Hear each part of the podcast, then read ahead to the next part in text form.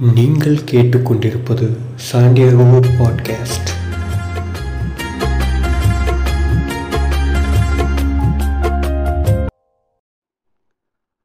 Hi வணக்கம். This is Santiago podcast பயணிகளுக்கு வணக்கம். இப்போது லாஸ்ட் பாட்காஸ்ட் வந்து இவ மிஸ்கின் கூட பேசியிருந்தோம். நட்சத்திரங்கள் நகர்கிறது. மக்கள் நல்ல வரவேற்பு கொடுத்துருந்தாங்க. சில பேர் அதுக்கு மாற்று கருத்தும் தெரிவிச்சிருந்தாங்க. ஓகே தட்ஸ் அவங்க அவங்களோட பாயிண்ட் ஆஃப் வியூ ஓகே இன்றைக்கி நம்ம என்ன பார்க்க போகிறோம் அப்படின்னா ரீசண்டாக வந்து கொஞ்சம் ட்ரெண்ட் ஆகிட்டு இருந்தது வந்து அனந்த் ஸ்ரீனிவாசனை வந்து போட்டு ஓட்டு ஓட்டுன்னு ஓட்டிகிட்டு இருந்தாங்க. எல்லா எந்த சுச்சுவேஷனுக்கும் அவரை பொருத்தி நைன்டிஸ் ஸ்கிட்ஸாக உங்களுக்கு வந்து மேரேஜ் பண்ணுறதே வேஸ்ட் மேரேஜ் பண்ணாமல் இருக்கிறது பெட்டர் இப்படிலாம் சொல்லிட்டு இருந்தானுங்க ஸோ அதுதான் வந்து இந்த பாட்காஸ்ட்டோட ஒரு நோக்கமாக இருந்தது. ஓகே நமக்கு இன்னைக்கு நம்ம கூட இணைந்திருப்பது ஜீனியஸ் அவர் பேர் ஜீனியஸ் அப்படின்னே நம்ம வச்சுப்போம். அவர் வந்து இன்வெஸ்ட்மெண்ட்டில் கொஞ்சம் ஆர்வமாக இருக்கக்கூடிய ஆள். அதாவது ஒரு ப்ரைவேட் கம்பெனியில் ஒர்க் பண்ணுற ஆள் தான் நம்ம நண்பர் தான் பட்டு கொஞ்சம் இன்வெஸ்ட்மெண்ட்டில் கொஞ்சம் ஆர்வமாக இருக்கிறதுனால எனக்கு இன்வெஸ்ட்மெண்ட்டை பற்றி எதுவும் தெரியாததுனால நம்ம அவர்கிட்ட கேட்டு தெரிஞ்சுக்கலாம். ரொம்ப பேசிக்கானது தான். அதாவது ரொம்ப தகவல்கள் இல்லாமல் எதுக்கு இன்வெஸ்ட் பண்ணணும் ஏன் இன்வெஸ்ட் பண்ணணும்? இன்வெஸ்டில் பிகினருக்கு இருக்கக்கூடிய டிஃபிகல்ட்டிஸ் என்னது? இதை பற்றி மட்டும்தான் பேச போகிறோம் ப்ளஸ் என்னடா ஹோம் பாஸ்க பாட்காஸ்ட்டில் என்ன சொல்லியிருப்போம் அப்படின்னா வீடுலாம் வாங்காதீங்க. லேண்டில் இன்வெஸ்ட் பண்ணாதீங்க. ஆர்டிஸ்டிக்காக வீடு கட்டுங்க. ரெண்டாவது கவிதை மனநிலைமை ஆர்ட்டு ஆர்டிஸ்ட்டு லைஃபு இதை பற்றிலாம் பேசிட்டு திடீர்னு வந்து காசு சேர்த்து வைங்க. இன்வெஸ்ட்மெண்ட் பண்ணுங்கள் சேவிங்ஸ் பண்ணுங்கள் இப்படி சொல்கிறது கொஞ்சம் ஜிக்ஸாக்காக இருக்கலாம் அல்லது ஒரு ஹிப்போக்ரேட் பேசுகிற மாதிரி இருக்கலாம். நீ ஆர்ட் முதல்ல பண்ணணுன்னா பசியோடு பண்ணணுன்னு அவசியம் இல்லைல்ல. முதல்ல வந்து காசு சேர்த்து வச்சுட்டு காசு சேர்த்து வச்சுட்டுனா கோடி கோடியாக குமிச்சிட்டு அப்படி சொல்லலை. ஒரு பேசிக்காக ஒரு வாழ தேவையான ஒரு உணவு உடை இருப்பிடம் சொல்கிறாங்க இல்லையா? அதை பண்ணி வச்சுட்டு தான் நம்ம ப நிம்மதியாக தானே முதல்ல ஒரு கதையோ கவிதையோ எழுத முடியும் அதை வாசிக்க முடியும். பசியோடு வாசிக்கணும்னு அவசியம் இல்லையே. ஸோ ஜீனியஸ் வணக்கம். உங்களை அறிமுகப்படுத்திக்கோங்க. வணக்கம். இந்த பேர் வந்து எனக்கு கொஞ்சம் காமெடியாக தான் இருக்குது வணக்கம். இந்த மாதிரி ஒரு பெரிய பாட்காஸ்ட்டில் வாய்ப்பு கொடுத்ததுக்கு ரொம்ப நன்றி mister Santiago. Okay. Accepted accepted இப்போ வந்து ஸ்ட்ரெயிட்டாக நம்ம கேட்குறேன் முதல்ல நீங்கள் எப்போ எந்த வயசுலேருந்து முதல்ல இன்வெஸ்ட் பண்ண ஆரம்பிச்சிங்க? அல்லது சேவிங்ஸ் பண்ண ஆரம்பிச்சிங்க? ஓகே. என்னை பற்றி நான் சுருக்கமாக சொல்லிடுறேன். நான் ஒரு ப்ரைவேட் கம்பெனியில் ஒரு பதினஞ்சு வருஷமாக ஒர்க் பண்ணிகிட்ருக்கேன் ஸோ ஒரு மிடில் கிளாஸ் பேக்ரவுண்ட்லேருந்து வந்திருக்கேன். ஸோ ஸ்டார்டிங் ஸ்டேஜில் எஜுகேஷன் லோன் அதுக்கப்புறம் ஃபேமிலியில் இருக்கிற சின்ன சின்ன லோன் இதெல்லாம் வந்து க்ளோஸ் பண்ணுறதுக்கு ஸ்டார்டிங் ஸ்டேஜில் கொஞ்சம் கஷ்டப்பட்டோம். ஸோ அதனால் இது வந்து இல்லை இந்த மிடில் கிளாஸ்னால் இது இந்த சூரிய வம்சத்தில் வந்து இந்த மணிவண்ணன் வந்து சரத்குமாரையும் தேவயானியும் ஒரு ஹவுஸில் கூட்டு போவாங்களே இட்லி உப்புமாலாம் பண்ணுவாங்களே அந்த மாதிரியான மிடில் கிளாஸா அந்த மாதிரியான சின்ன வீட்டில் தான் ஏழ்மையில் வசிச்சிங்களா? ஆமாம் ஆமாம் சார் என்னென்னா ஒரு thousand five hundred square feet கிண்டியில் ஒரு சின்ன வீடு அவ்வளோதான் இதுதான் நம்மளுடைய சொத்து. ஸோ அப்படிலாம் இல்லை. ரியலி மிடில் கிளாஸ் நீங்கள் சொல்கிற மாதிரி சூரிய வம்சம் ஸ்டைலெலாம் கிடையாது சரி அது வேரி ஆகும். மிடில் கிளாஸுங்கிற டெஃபினேஷனே வந்து ரொம்ப வாஸ்ட் நம்ம அதுக்குள்ளே போக வேண்டாம். ஜஸ்ட்டு ஃபஸ்ட் ஆஃப் ஆல் நான் ஒன்று சொல்லிக்கிறேன். சேலரிட் பீப்புள்னாலே இந்தியாவில் மிடில் கிளாஸ் மிடில் கிளாஸ் தான். ஹை கிளாஸாக இருக்கிறது வந்து ரொம்ப கம்மியான பர்சன்டேஜ் தான். ஒரு ஓவராலாக பார்த்தீங்கன்னா ஒரு ஃபைவ் டென் பர்சன்ட் தான் இருப்பாங்க. ஒரு ஒரு பழைய படத்தில் எம்ஆர் ராதா சொல்லுவார். இங்கே இருக்கிறவங்க எல்லாருமே வந்து ஏழைங்க தானடா யார் தான் இங்கே பணக்காரங்க? இந்தியாவில் எண்ணி பார்த்தா பத்து பேர் இருக்க மாட்டாங்க அப்படின்னு ஒரு டைலாக் சொல்லுவார். இன்றைக்கி வந்து ஃபன்னி கைஸ் அது அது மாதிரி. இங்கே பார்த்தீங்கன்னா ஒரு மொத்தமாக பார்த்தீங்கன்னா பத்து சதவீதம் கூட இருக்க மாட்டாங்க. ஸோ அதனால் அதை அப்புறம் அது பர்சன் டு பர்சன் வேரி ஆகும். வெல்த்னா என்ன அப்படிங்கிறத குவாலிட்டேட்டிவாக போகணுன்னா நம்ம டீட்டெயிலாக போகலாம். ஏ ஏ அமெரிக்க எதி ஏகாதிபத்தியமே. ஆ அந்த மாதிரி இங்கே இருக்கிற அந்த இல்லுமினாட்டிஸ் ஏகாதிபத்திய மக்கள்லாம் எப்படி நம்மளை ஏமாத்துறாங்க அப்படிங்கிறத சொல்ல போகிறோம் ஓகே. இப்போ வந்து பாரிசாலனாக தன்னை உணர்கிறார் ஜீனியஸ் ஓகே. ஃபஸ்ட்டு கொஸ்டின் நீங்கள் எப்போ சேவிங்ஸ் ஸ்டார்ட் பண்ணுறீங்க பண்ணீங்க. எந்த எந்த வயசில் அல்லது என்ன கிளாஸ் படிக்கும்போது அல்லது என்ன கிளாஸ் படிக்கும் போதுன்னு கேட்குற பாருங்க. என்ன எந்த சுச்சுவேஷனில் நீங்கள் ஸ்டார்ட் பண்ணீங்க? உண்மையை சொல்லணும்னா எனக்கு சேவிங்ஸை பற்றி அவேர்னஸ் வந்தது வந்து ஆனந்த் ஸ்ரீனிவாசனோட வீடியோ கேட்டது தான் கேட்டதுக்கு அப்புறம் தான் அதுக்கு முன்னாடி வரைக்கும் என்னோடய பர்செப்ஷன் வந்து வேறு மாதிரி இருந்துச்சு. ஆக்சுவலாக நான் என்ன நினச்சிட்டு இருந்தேன்னா நம்மளுடைய சேலரி ஃபஸ்ட்டு மந்த்து சேலரி வாங்கிட்டு இருந்தோம். அந்த சேலரி வந்து ரொம்ப ரொம்ப கம்மி. ஸோ நம்மளோட லயபிலிட்டி வந்து ரொம்ப அதிகமாக இருக்குது லோன் அதுக்கப்புறம் வீட்டுக்கு கொடுக்க வேண்டிய அமௌண்ட்டு இதெல்லாம் ரொம்ப அதிகம். ஸோ அதனால் நம்மளால் சேவ் பண்ணவே முடியல அப்படின்னு சொல்லி நினச்சிட்டு இருந்தேன். ஸோ நான் கிட்டத்தட்ட என்னோடய ஓவரால் ஃபிஃப்டீன் இயர்ஸ் ஒர்க் எக்ஸ்பீரியன்ஸில் இனிஷியல் டென் இயர்ஸ் பார்த்திங்கன்னா நான் என்னென்ன மிஸ்டேக் பண்ணியிருக்கேன் அப்படிங்கிறத இப்போ தான் எனக்கு தெரிஞ்சுது. அந்த எக்ஸ்பீரியன்ஸை உங்களை உங்ககிட்ட ஷேர் பண்ணல இல்லை நான் நான் வந்து இதில் இடைமறிக்கிறேன். நான் கேட்ட கேள்வி வந்து ஒன்று தான் நீங்கள் வந்து அனந்த் ஸ்ரீனிவாசன் ஃபேனாக இருக்கலாம். அதுக்காக அவரே மாதிரி ஃபுல்லாக கட கட கட கட கடன்னு சொல்லணும் அவசியம் இல்லை. நீங்கள் எப்போ ஸ்டார்ட் பண்ணீங்க? அதை மட்டும் சொல்லுங்கள் போதும். ஸ்டார்ட் பண்ணதுன்னு பார்த்தீங்கன்னா ஒரு அஞ்சு வருஷத்துக்கு முன்னாடி தான் அதை தான் கேட்டேன் நான். அதாவது ஓகே ஓகே சார். புரியுது புரியுது. ஏன்னா இது ஒரு மிகப்பெரிய பாட்காஸ்ட் கேமராலாம் உங்களை பார்த்துக்கிட்டு இருக்கு. மக்கள் உங்களை கவனிச்சுக்கிட்டு இருக்காங்க. அதனால் நீங்கள் வந்து கொஞ்சம் தெளிவாக பேசணும். ஓகே ஜோக்ஸ் அப்பார்ட் நீங்கள் வந்து அஞ்சு வருஷத்துக்கு முன்னாடி நீங்கள் ஸ்டார்ட் பண்ணியிருக்கீங்க. ஓகே அதாவது ஆஃப்டர் அனந்த் சீனிவாசனுக்கு அப்புறமா உங்களோட சேவிங்ஸ் வந்து மெச்சூர் ஆகிருக்குன்னு நீங்கள் சொல்கிறீங்க ஓகே அது எனக்கு புரியுது. ஃபஸ்ட்டு உங்களுக்கு தோணி இருக்கும்ல எப் நான் சேவ் பண்ணணும்னு நீங்கள் தப்பாக பண்ணுங்கள் சரியாக பண்ணுங்கள் தோணி இருக்கும்ல ஒரு பாயிண்டில் அது எப்போன்னு கேட்குறேன் அது ஆரம்பத்துலேருந்து எனக்கு சின்ன வயசுலேருந்தே சேவிங்கில் ஒரு இன்ட்ரெஸ்ட் உண்டு. ஆனால் அந்த விவேக் சொல்கிற மாதிரி எங்கெங்கே பே பேட்டா எங்கெங்கே கொடுக்குறான் விவேக்கா வடிவேலா? வடிவேல் சொல்கிற மாதிரி பேட்டா எங்கெங்கே கொடுக்குறாங்க? கரெக்ட் பொங்கலும் புரியோதரையும் அந்த மாதிரி ஸ்டார்டிங்கில் அவ்வளோதான் போய் வந்துட்டு இருந்துச்சு. ஆக்சுவலாக நான் பண்ண மிஸ்டேக் என்ன அப்படின்னா ஃபஸ்ட்டு சேவிங்ஸ் சேலரி வந்த உடனே செலவு பண்ணிவிட்டு கடைசியாக சேவ் பண்ணுறது மீதி இருக்கிறத சேவ் பண்ணுறது சைக்காலஜி படி நம்ம ஃபஸ்ட்டு எடுத்து வச்சுட்டு சேவிங்னு ஒரு அமௌண்ட்டை எடுத்து வச்சுட்டு மீதி இருக்கிறத செலவு பண்ணோம் அப்படின்னா கண்டிப்பாக நம்மளால் சேவ் பண்ண முடியும். அதை விட்டுட்டு சரி மாத கடைசியில் மீதி இருக்கிறத வந்து நம்ம சேவ் பண்ணணும்னு நினச்சோம் அப்படின்னா கண்டிப்பாக முடியாது. ஓகே. இம்மானுவேல் நீ எவ்வளோ சேலரி வாங்குற? அந்த வீடியோ தான் இப்போ ஞாபகத்துக்கு வருது. ஓகே நம்ம கொஞ்சம் கொஞ்சமாக போவோம். மெதுவாக போகலாம். ஒன்றும் அவசரம் இல்லை. பயணிகள் வெயிட் பண்ணுவாங்க. அங்கங்கே ஜிம்மில் ஒர்க் அவுட் பண்ணிட்டுருப்பான் அல்லது ஏதாவது வாக்கிங் போயிட்டு இருப்பாங்க. அவங்களுக்கு ஸ்லோவாக சொன்னால் போதும். ஒன்றும் பிரச்சனை கிடையாது. சாண்டியாகோ. பெரிய பெரிய தாத்தாலாம் அவங்க போயிட்டு இருப்பாங்க நீங்கள் அவன் இவன் என்ற ஏக வசனம் பேசுகிறீங்களே இல்லை நம்ம மக்கள் தான். ஓகே. எனக்குமே ஒரு நூற்றம்பது வயசு ஆயிடுச்சுல்ல நான் யாரை வேணாலும் என்ன வேணாலும் பேசலாம். ஓகே. இப்படி முக்க போட்டுட்டு இருந்தீங்கன்னா இருக்கிற நாலு பேரும் கேட்க மாட்டாங்க. பார்த்துங்க. ஓகே. நீங்கள் சேவ் பண்ண ஆரம்பிச்சது நீங்கள் பண்ண இனிஷியல் மிஸ்டேக் சொன்னீங்க. ஒருத்தன் எதுக்கு முதல்ல சேவ் பண்ணணும்? இப்போ வந்து எப்படினாலும் இந்தியாவில் வந்து வேலைன்றது கன்ஃபார்ம் ஒரு வளரும் நாடில் எப்போதுமே எம்ப்ளாய்மெண்ட்டுன்றதுக்கு ஒரு பெரிய பஞ்சம்லாம் கிடையாது. ஓகேவா இன்னொன்று நம்ம கவர்மெண்ட் மக்கள் நல்ல திட்டங்கள் வந்து நிறைய இருக்குது போயிட்டு சோறு கிடச்சிரும். த தங்குறதுக்கு வீடு எப்படினாலும் இருக்குது அல்லது கிடச்சிரும். அப்படி இருக்கிற பட்சத்தில் இப்போ நான் வாங்குற இப்போ ஒரு மந்த்லி நான் ஒரு முப்பதாயிரரூவா சம்பாதிக்கிறேன்னு வச்சுக்கோங்க. முப்பதாயிரரூவா சம்பாதிக்கிறியா அப்படின்னு சொல்லி கேட்காதீங்க.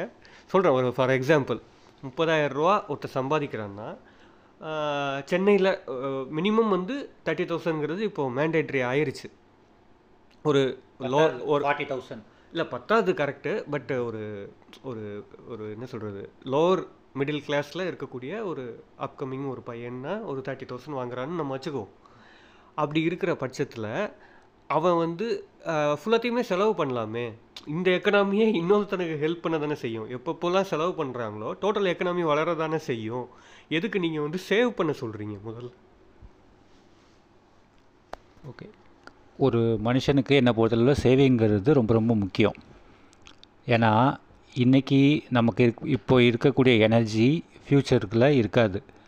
ஒன்று இதே லைஃப் ஸ்டைல் நீங்கள் கண்டினியூ பண்ணணும் அப்படின்னா கண்டிப்பாக சேவ் பண்ணி ஆகணும் ஃபார் எக்ஸாம்பிள் ஒரு மனுஷன் ஆக்டிவாக இருக்கிற டைம் ஆக்டிவாக நல்லா ஏர்ன் பண்ணுற டைம் பார்த்தீங்கன்னா ஒரு தேர்ட்டி இயர்ஸ் மேக்ஸிமம் இந்த தேர்ட்டி இயர்ஸில் நீங்கள் எவ்வளோ ஏர்ன் பண்ணணுமோ பண்ணணும். அப் அதுக்கப்புறம் அந்த ஏர்ன் பண்ண பட பணத்தை கரெக்டாக இன்வெஸ்ட் பண்ணாதான் ஆஃப்டர் ரிட்டையர்மெண்ட் வந்து உங்களுக்கு இதே லைஃப் ஸ்டைல் கண்டினியூ பண்ண முடியும். ஆனந்த் ஸ்ரீனிவாசன் சார் தான் சொல்லுவார். எதுக்கு சே சேமிப்பு வந்து ஏன் முக்கியம் அப்படிங்கிறதுக்கு ரெண்டு விஷயம் சொல்லுவார். ஒன்று வந்து கிரா ஆண்ட் கிராஸ் ஆப்பர் கதை எல்லாத்துக்குமே தெரியும். ஒரு இல்லை இல்லை எங்களுக்கு தெரியாது. எங்களுக்கு தெரிஞ்சதெல்லாம் நட்சத்திரம் நகர்கிறது கதை தான் சாண்டியாகோ நீங்கள் வந்து சின்ன வயசில் கேட்டிருப்பீங்க. ஒரு எறும்பு ஒன்று இருக்கும். அதுக்கப்புறம் ஒரு கிராஸ் ஆப்பர் இருக்கும். அந்த கிராஸ் ஆப்பர் என்ன பண்ணுவோம் வெட்டுக்கிளி. என்ன பண்ணுவோன்னா எறும்பை பார்த்து கிண்டல் பண்ணும்.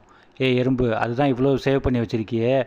ஏன் வந்து இன்னும் டெய்லி போய் ரொம்ப பிஸியாக உழைச்சிட்ருக்க அப்படின்னு கே என்ன மாதிரி ஜாலியாக வயலின் வாசிச்சுட்டு டான்ஸ் ஆடிட்டுரு அப்படின்னு சொல்லுவோம். அதுக்கு அந்த எறும்பு என்ன சொல்லும்? இல்லை இல்லை மழை காலத்தில் இந்த மாதிரி சாப்பாடு கிடைக்காது. சேவ் பண்ணணும்னு சொல்லும். இந்த கதை எல்லாத்துக்கும் தெரியும் சாண்டியாகோ. ஸோ அந்த மாதிரி நம்ம வந்து சேவ் இந்த கதை எதுக்காகன்னா அந்த குழந்தைங்களுக்கு சின்ன வயசுலேருந்தே சேமிப்போட முக்கியத்துவத்தை சொல்கிறதுக்காக சொல்லப்பட்ட கதை தான் இது. ஆனால் அப்படிப்பட்ட குழந்தை அந்த கதையை கேட்டுட்டு டுவெல்த்து படிக்கும்போதோ அதாவது college first year second year படிக்கும்போதோ R one five டுக்காட்டி இந்த மாதிரி கேட்டு அடம்பிடிச்சி வாங்குதுகளே அதை பற்றி சரி அதை நம்ம தனியாக பேசுவோம். நீங்கள் கண்டினியூ பண்ணுங்கள் நீங்கள் ஆடி காரே வாங்கலாம். அந்த பைக்கு தாங்கிறது தேவையில்லை. அதுக்கு நம்ம அஃபோர்டபுளாக அதாவது இப்போது என்னென்னா இந்த சேவ் பண்ணணும் மினிமலிசம் அப்படின்னாலே ஒரு பர்செப்ஷன் இருக்குது என்னென்னா கஞ்சத்தனமாக இருக்கிறது. கஞ்சத்தனமாக இருக்கிறது வேறு. பிளான் பண்ணி செலவு பண்ணுறதுங்கிறது வேறு.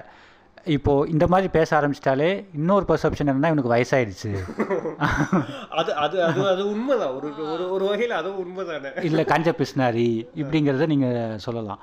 பிளான் அதாவது நம்ம கல்ச்சரில் சொல்லி கொடுக்காத ஒரு விஷயம் என்னன்னு கேட்டிங்கன்னா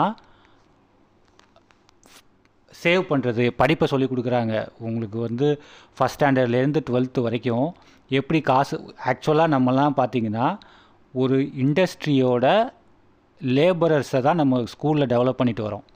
இல்லைங்களா? நீங்கள் ஆமாம் ஆமாம் அது கரெக்ட் ஸோ அந்த லேபரர்ஸை கொஞ்சம் விவரமாக இருக்கிறதுக்கு எப்படி பண்ணுறதுங்கிறது சில கம்யூனிட்டியில் நான் வந்து எல்லாரையும் சொல்ல ஃபைனான்ஸ் பேக்ரவுண்டில் இருக்கிற கம்யூனிட்டின்னு சொல்கிறத விட அந்த ப்ரொஃபஷனலோட குழந்தைங்களுக்கு நேச்சுரலாகவே அவங்க அப்பாவை பார்த்து அம்மாவை பார்த்து வந்து அந்த நாலேஜ் வந்து வந்துருச்சு. ஃபார் எக்ஸாம்பிள் இந்த சேட்டுங்க நார்த் இந்தியாவில் பிஸ்னஸ் பேக்ரவுண்ட்லேருந்து வந்தவங்க.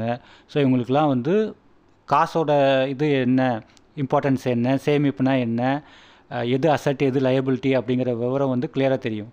நம்மளுக்கு தெரிஞ்சதெல்லாம் என்னென்னா படிக்கணும்.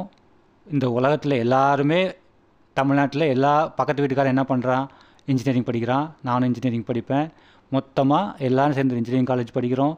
Friend campus interview interview attend பண்ணால் நானும் பண்ணுறேன் எல்லாரும் டிசிஎஸ்காரன் எடுக்கிறான். அவன் என்ன வேலை கொடுக்க போகிறான் நம்ம லைஃப் என் நம்மளோட கேரியர் பார்த்து என்ன எப்படி இருக்கும்?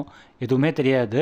ரெஸ்யூம் கூட அவன் என்ன பண்ணுறானோ அதை அப்படியே எடுத்து அதில் வந்து இப்போ ஒரு பேர் இருக்குது சுரேஷ் அப்படி இருக்குன்னா அதை ரமேஷ்னு மாற்றி சே அவன் பேரும் நான் பேரும் ஒன்றா இருந்தால் பிரச்சனை இல்லையா அதே ரெஸ்யூமை கொடுத்துடலாமேன்னு யோசிக்கிற அளவுக்கு தான் நம்ம இங்கே இருக்கோம். அவன் இன்ஜினியரிங் வேலைக்கு போகிறானா இல்லை இங்கிலீஷ் லிட்ரேச்சருக்குன்னு போகிறானான்னு தெரியாத அளவுக்கு அந்த ப்ரொஃபஷனல் அப்ஜெக்டிவில் காம்ப்ளெக்ஸான வேர்ட்ஸ் எல்லாம் போட்டிருப்பானுங்க. அதுக்கும் அவனோட உண்மையான அப்ஜெக்டிவ்க்கும் சம்மந்தமே இருக்காது. அப்ஜெக்டிவ் என்னது? காசு சம்பாதிக்கிறது. அதுதான் உண்மையான இது. அதை எவனும் போட மாட்டானுங்க அது வேறு சப்ஜெக்ட்டு அதை சொல்ல வரல. ஸோ இப்படி ஸ்டீரியோ டைப்பாக இந்த ஒரு ஆட்டு மந்தை கூட்டத்தில் எல்லாரும் என்ன பண்ணுறாங்களோ அதை பண்ணுறோம் எல்லாரும் எதுக்காக பண்ணுறோம் சம்பாதிக்கிறதுக்கு தான். அந்த கா சம்பாதிச்ச காசை எப்படி சேவ் பண்ணுறது எப்படி மணி மேனேஜ்மெண்ட் பண்ணுறது? எல்லாம் ஒரு தான் வயிற்றுக்கு தான். கரெக்டு இன்ஃபர்மேஷன் இஸ் வெல்த் அதை மாதிரி எல்லாரும் சம்பாதிக்கிறோம். ஓடி ஓடி சம்பாதிக்கிறோம். அதை வந்து யாரோ ஒருத்தரோட நல்லதுக்காக தான் நம்ம பண்ணுறோம் ஆக்சுவலாக நம்ம உழைக்கிறது யாருக்குன்னா இப்போ நம்ம எப்படி ஃபேஸ்புக் பார்த்துட்டு மார்க்கும் ஃபேஸ்புக்காரனும் சம்பாதிக்கிறதுக்கு நம்ம உலகம் ஃபுல்லாக உழைக்கிற மாதிரி நம்ம வந்து நம்மளோட உழைப்போட பெரும்பகுதி சுரண்டப்படுது.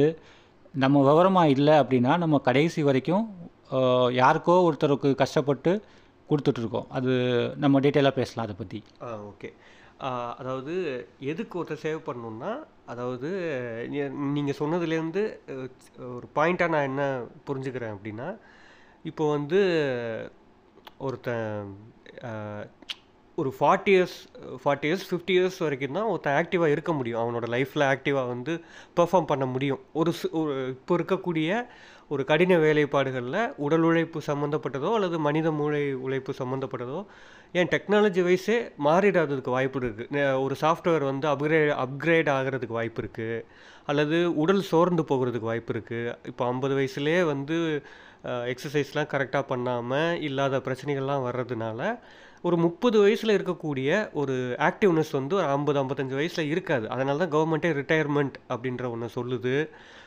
ஒரு இதெல்லாம் பண்ணுது.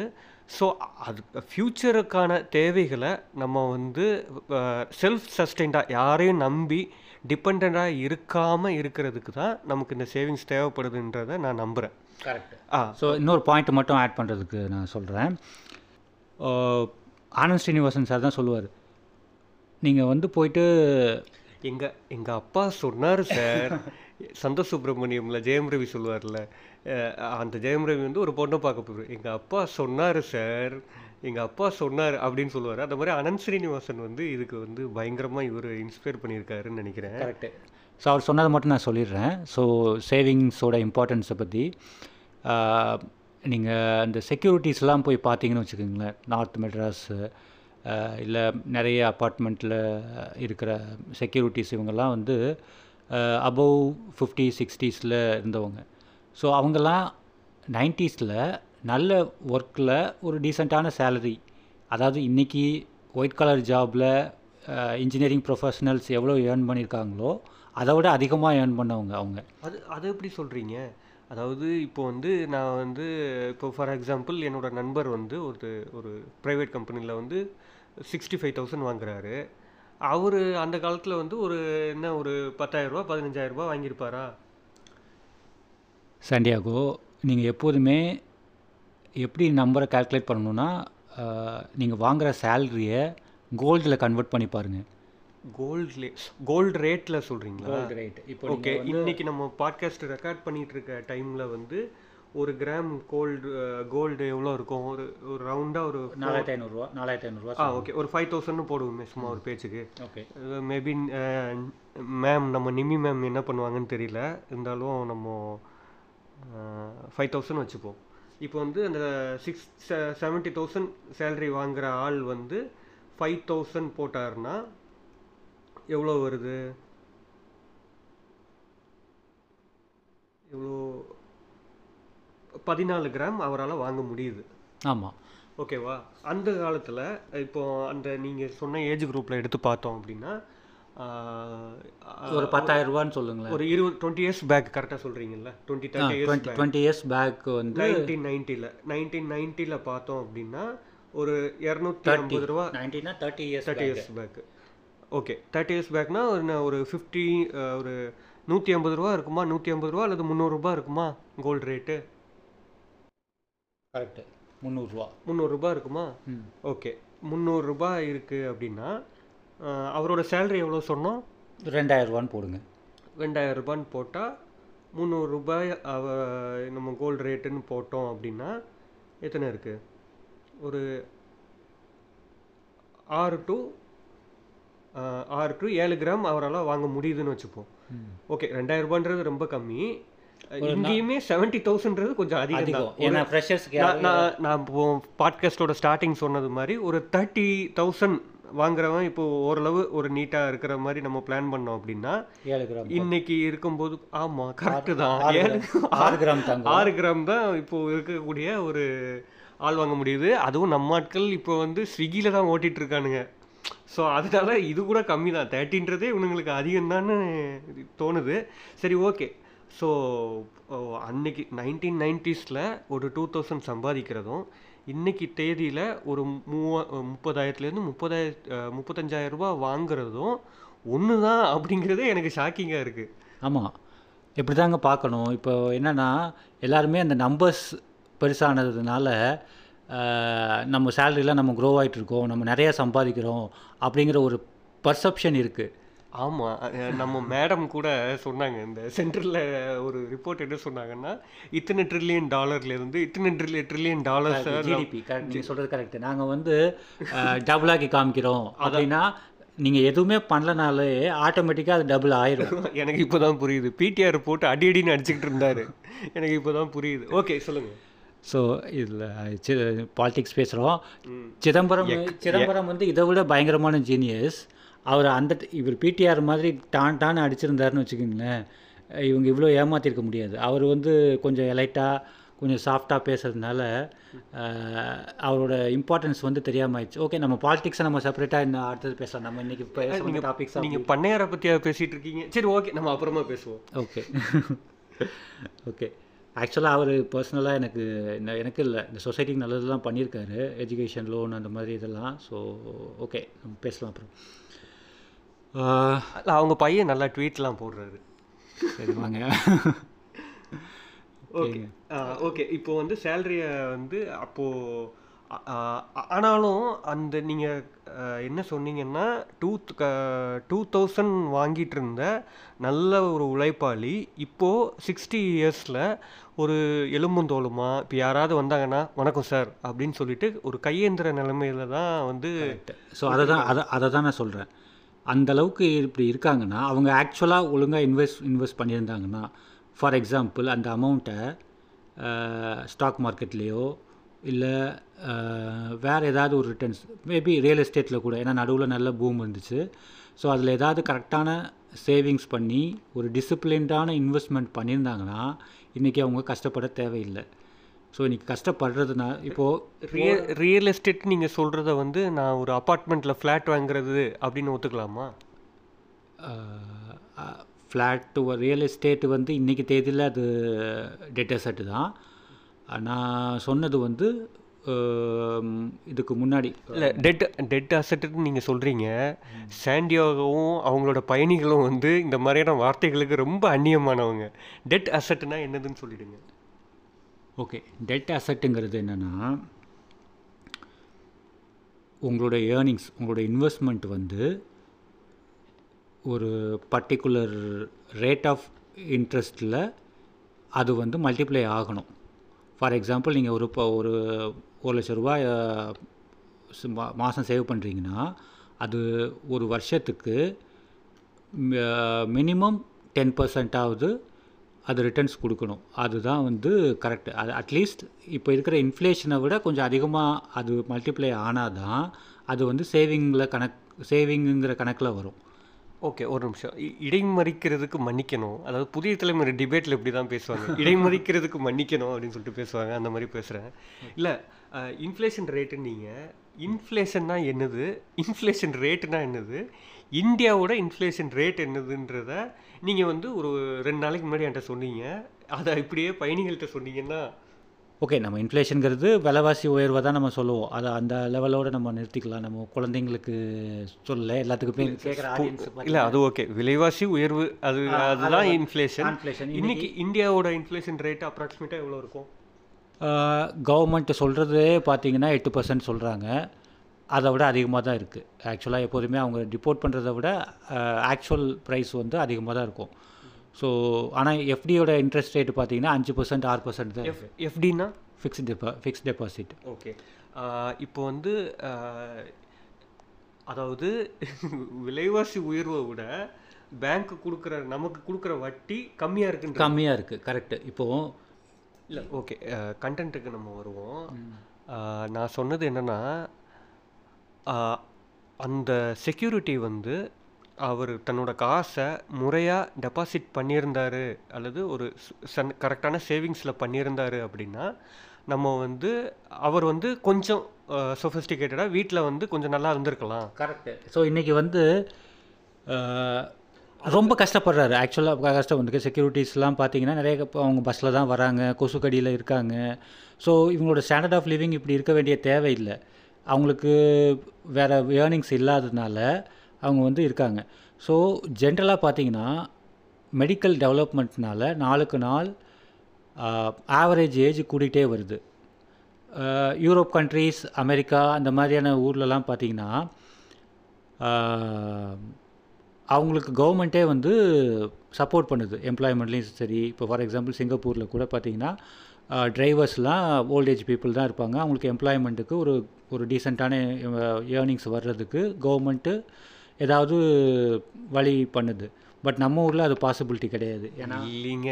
நூறு நாள் வேலை திட்டத்தை கொடுத்து கெடுத்து வச்சுருக்காங்க அது அதெல்லாம் வந்து ஊரில் இருக்கிறவங்களுக்கு அது கூட கொடுக்கல அப்படின்னா இவங்க என்ன பண்ணுவாங்க? அவங்க இன்னும் அவங்களோட உழைப்பை வந்து சுரண்டுவாங்க இல்லையா? ஸோ அதனால தான் கவர்மெண்ட் அந்த மாதிரி தான் பயணிகளே நான் சர்க்கஸ்டிக்காக சொன்னேன். பட் நூறு நாள் வேலைவாய்ப்பு திட்டம்ன்றது ஒரு பேசிக் ரூரல் டெவலப்மெண்ட்டுக்கு அது மிக முக்கியமான ஒன்று அதை நம்ம பாலிடிக்ஸ் பேசும்போது பேசுவோம்.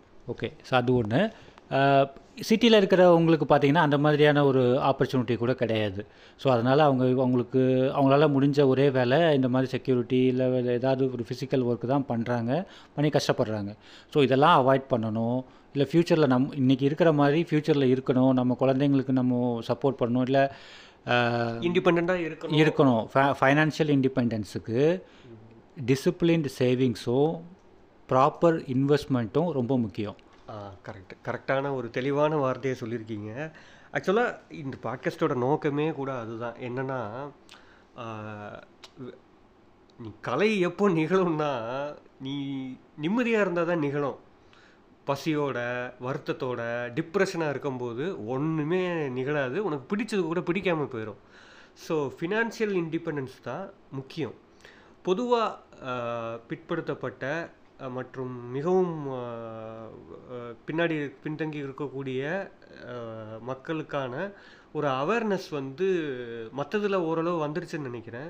இந்த ஃபினான்ஷியல் இண்டிபெண்டன்ஸில் வந்து இன்னும் நம்ம பேக்வேர்டாக இருக்கோம் அப்படின்னு நான் நம்புகிறேன் பர்சனலாக எந்த எந்த விஷயத்தில் அப்படின்னா எக்ஸாம்பிள் இப்போ வந்து கல்யாணம் பண்ணுறோம் அப்படின்னா டாம் டும்னு போட்டு செலவழிக்கிறது. லட்சக்கணக்கில் அவன் அவன் அவன் பிள்ளைக்கு அப்படி பண்ணியிருக்கான் நம்ம பிள்ளைக்கு இப்படி பண்ணணும் அப்படின்னு நம்மளோட அஃபோர்டபிலிட்டி என்னது நம்மளோட பொட்டன்ஷியல் என்னது இதெல்லாம் பார்க்காமலேயே பண்ணிடுறது. இந்த திறந்தாலே மியூசிக் வர்ற மாதிரி மியூசிக் வரும். நான் கான்சியஸாக தான் மியூசிக் அப்படின்றேன் திறந்தாலே மியூசிக் வர்ற மாதிரியான பத்திரிக்கைகள் கொடுக்கறது. இதெல்லாம் வந்து ஆக்சுவலி அதை ஒரு ஆசைக்கு பண்ணிடுறாங்க ஓகே பட்டு எல்லாருக்குமே இந்த அஃபோர்டபிலிட்டி இருக்கா? ஸோ கல்ச்சரலி நம்ம இங்கே ஒரு ஒரு ஒரு வித்தியாசமான சூழல் இங்கே இருக்கும்போது ஒரு இன்இக்வாலிட்டி இங்கே இருக்கும்போது ஃபினான்ஷியலாகவும் நம்ம வந்து ஒரு அவேர்னஸை க்ரியேட் பண்ணுறதுக்காக தான் இந்த இதோட மோட்டிவ் ஓகே சரி ஃபஸ்ட்டு நான் போகிறது என்னென்னா இப்போ வந்து நான் வந்து ஒரு டிகிரி முடிச்சிருக்கேன். என்னோடய கெரியரை இப்போ தான் ஸ்டார்ட் பண்ணுறேன் இந்த ட்ரைனிங் பீரியட் இப்போ தான் ஆரம்பிக்குது. புதுசாக ஒரு பெல்ட் வாங்கி போட்டு டை கட்டிட்டு ஷூவை நல்லா பாலிஷ் போட்டு நான் போகிறேன் முத மாத சேல்ரி வாங்குகிறேன் இந்த முத மாத சேலரியிலேருந்து ஒரு பையனுக்கு நீங்கள் என்ன அட்வைஸ் கொடுப்பீங்க? ஒரு முப்பதாயிரம் ரூபா அவன் வாங்குறான். ஓகே இருபத்தஞ்சாயிரம் ரூபான்னு வச்சுப்போம். இப்போ இருக்கிற ட்ரைனிஸ்க்கு அவ்வளோதான் தராங்க. ஓகே நான் ஃபஸ்ட்டு என்ன சொல்லுவேன்னா ஆல் த பெஸ்ட் சொல்லுவீங்களா? All the best okay Crazy மோகன் ஜோக் ஓகே அது நீங்கள் சொல்கிற ஜோக்லேருந்தே தெரியுது. நீங்கள் வந்து சின்ன பசங்க கிடையாது. நீங்கள் வந்து என்ன முது முது முதுமையை வரவேற்று கொண்டிருக்கிறான் அப்படின்றீங்களா? ஓகே ஓகே ஸோ நம்ம டாபிக் வருவோம்.